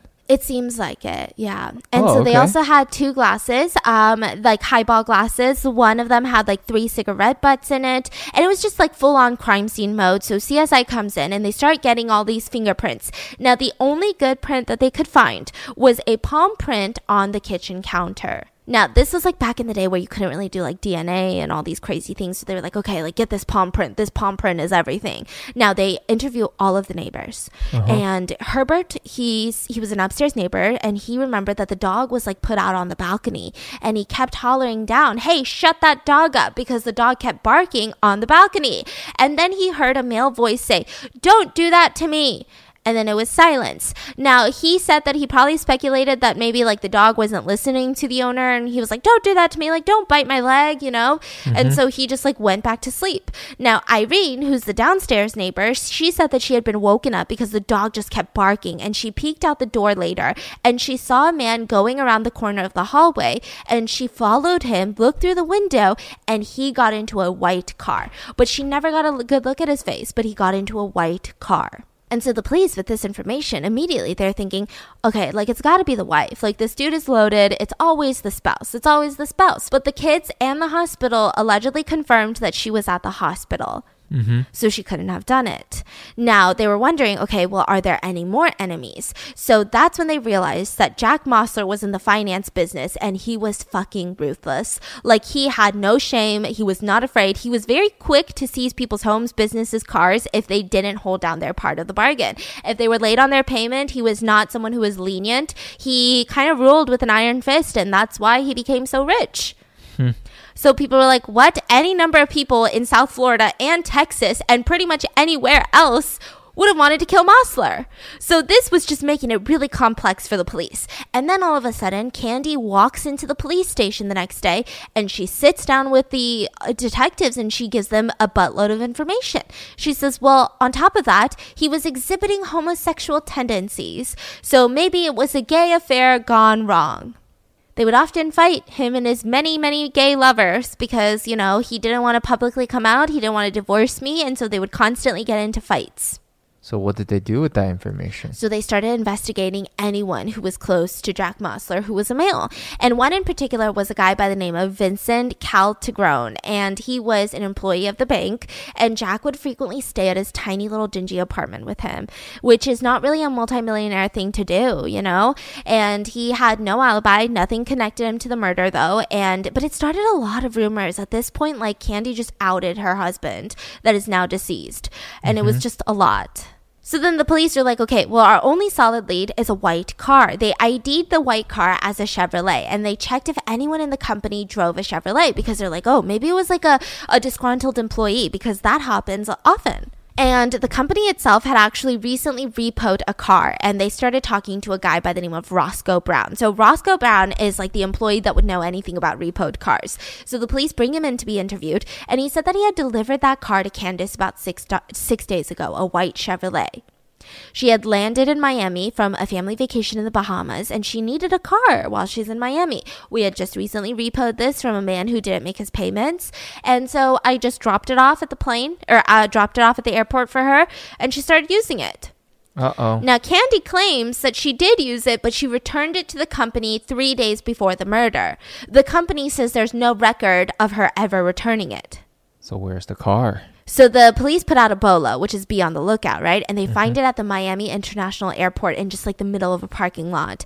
So it's just getting really weird. Now at this point, they get the Houston Police Department involved because they're like, hey, what if it's someone in Houston that traveled to Florida because he has so many enemies in Houston? I mean, he was a ruthless businessman. And mm-hmm. so the Houston police, they find Jack's diary inside of his house on searching it, and they find all of the scary things that he wrote about Melvin. Like, I am scared that Melvin and Candace are going to kill me. Then they also recalled the incident where they had removed Melvin from the house and he has, he was screaming threats at Jack Mossler and now Jack Mossler's dead. Like holy shit.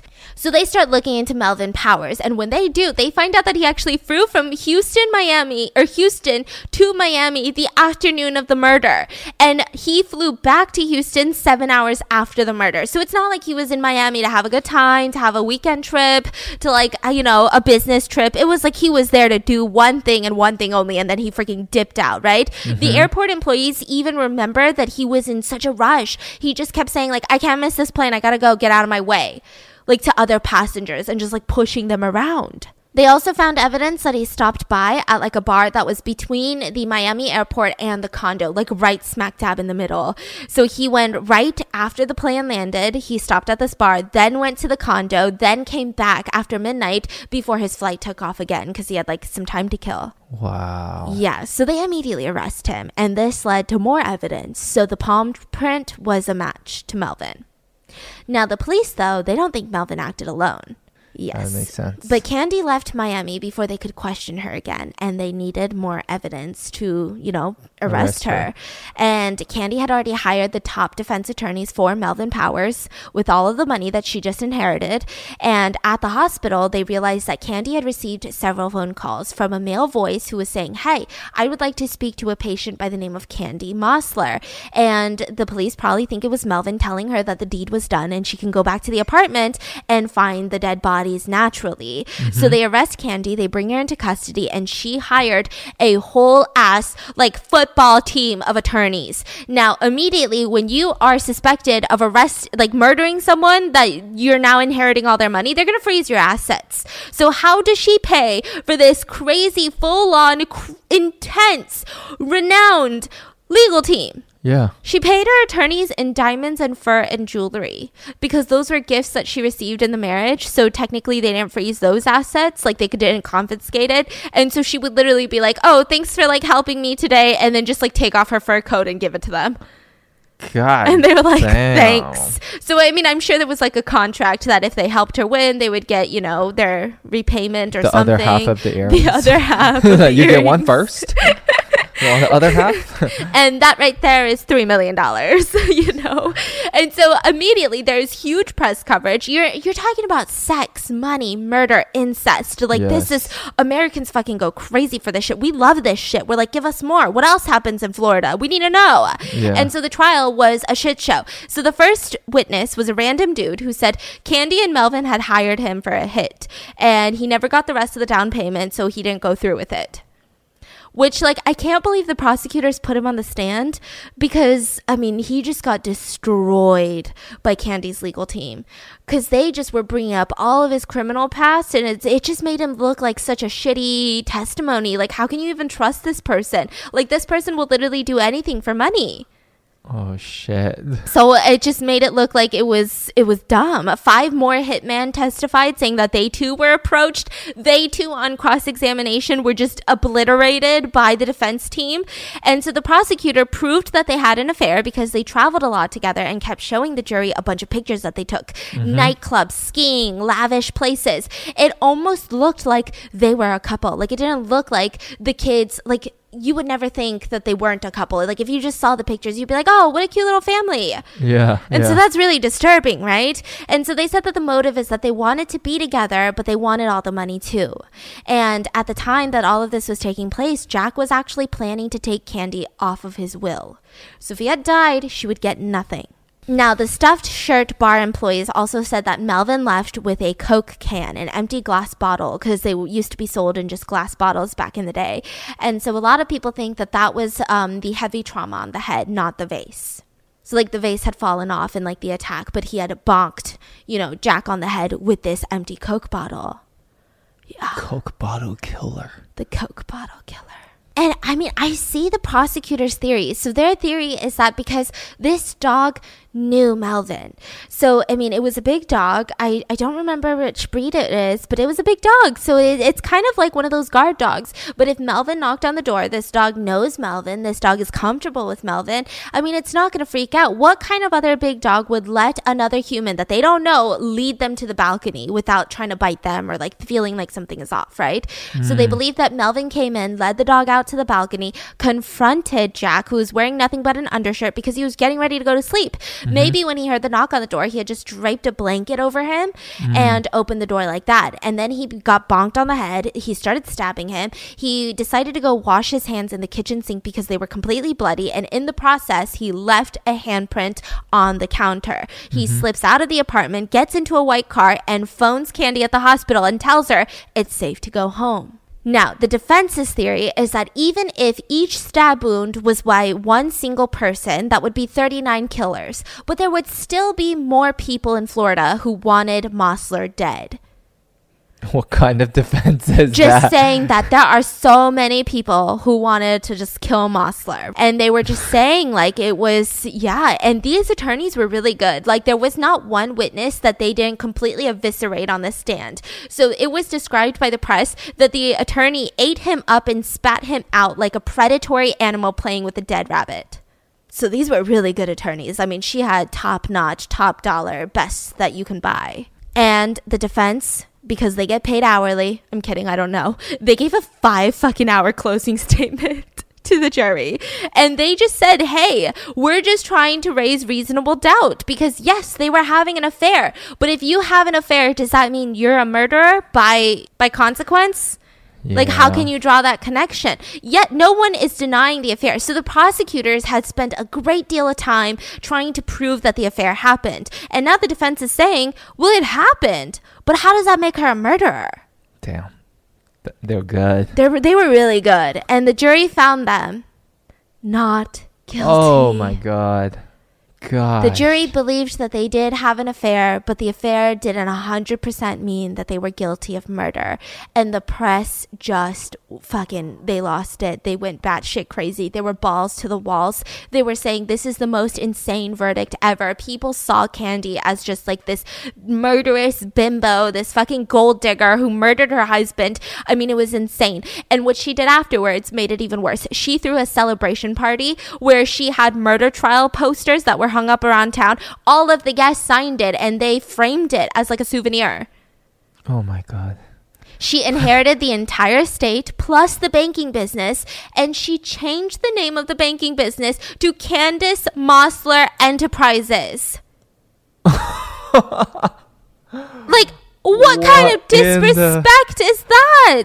She wow. did end up growing out, or she did end up growing the business a little bit after. Um, so she did. I don't know if some people say that she like doubled the money. I don't really know. Um, she didn't kill the business. So there's that. I don't know if that means anything when she is probably a murderer. I mm-hmm. say probably. I mean, she's dead, but like, who knows who could sue me from this? And so she ends up dating Melvin for another year after this and they eventually split up. She married another man by the name of Barnett, and he mysteriously died of brain damage after falling from the mansion's balcony mysteriously. Wow. Yeah. Uh huh. And she was later found in a Miami hotel room, overdosed on her migraine medication. Um, some people say she was 55. Some people say she was like 65. We don't really know. Now, Melvin himself, he became a huge Houston real estate developer and he had a fortune upwards of $200 million that he had what? amassed. He owned, he was in the news because he owned a huge luxury yacht that was 142 feet and he decided to extend it by 23 feet. He was like, this isn't long enough. And he had broken, like, he had broken a world record of having the longest yacht on the Western Hemisphere at the time, oh, which yeah, is like, yeah, yeah, that's what they do. Yeah, like, what fucking kind of record is that? Yeah, yeah. They like, like to see whose wee wee's big bigger. Yeah, mine's longer. Yeah. I'm gonna get mine extended by 23 feet. So fuck you. Like yeah. it's really dumb, right? And but um, to be fair, he was in and out of bankruptcy, so I don't even know. Like, was that yacht just like ruining it for him? And he eventually died at 68 years old, and his cause of death was undetermined. And that is the story of the Mossler family. And the Mossler murder and just like what the heck this is probably insane because I mean we do have some cases where killers get off and you know that they did it but there's always like a legal loophole or they get like this crazy defense team or they frame someone else but this is so just blatant. And she inherits like this insane fortune and lives out the rest of her life in happy bliss. Mm-hmm. But she had a full on love affair with her nephew. That's so gross. Yeah. Now, what are your thoughts on this one? I mean, I feel like it was a little lighter than the Sexton family, but so dark It's just time. like you hear about the rich people and their wild, insane life. You're like, what in the fucking rich? is this? like, okay. and then even afterwards, it's like, okay, no, it's okay, it's okay. Karma's gonna get them. Karma's gonna get them. She's like worth three hundred million. He becomes eh, like a yacht owner, and you're just like, where the fuck is karma? yeah. You know, I step on a crack once, and I got karma, and you just get to murder people, and then have the longest wee wee yacht in the Western Hemisphere. I will never understand yachts. I just won't get it. What do you not get? It's just just a big boat. It just seems like a lot of money for what? Have you been to a yacht party? no. Me either. I'm just not a big boat fan. I'm scared of water. So many people go missing on boats and yachts. Oh, that's why rich people have yachts. They're like, just fucking push them off. Wow. Rich people's secrets exposed on today's Rotten Mango. Let me know your thoughts on these cases. And I hope you guys enjoyed today's podcast. And I will see you in the mini-sode because we're doing mini-sodes now. Bye. Bye.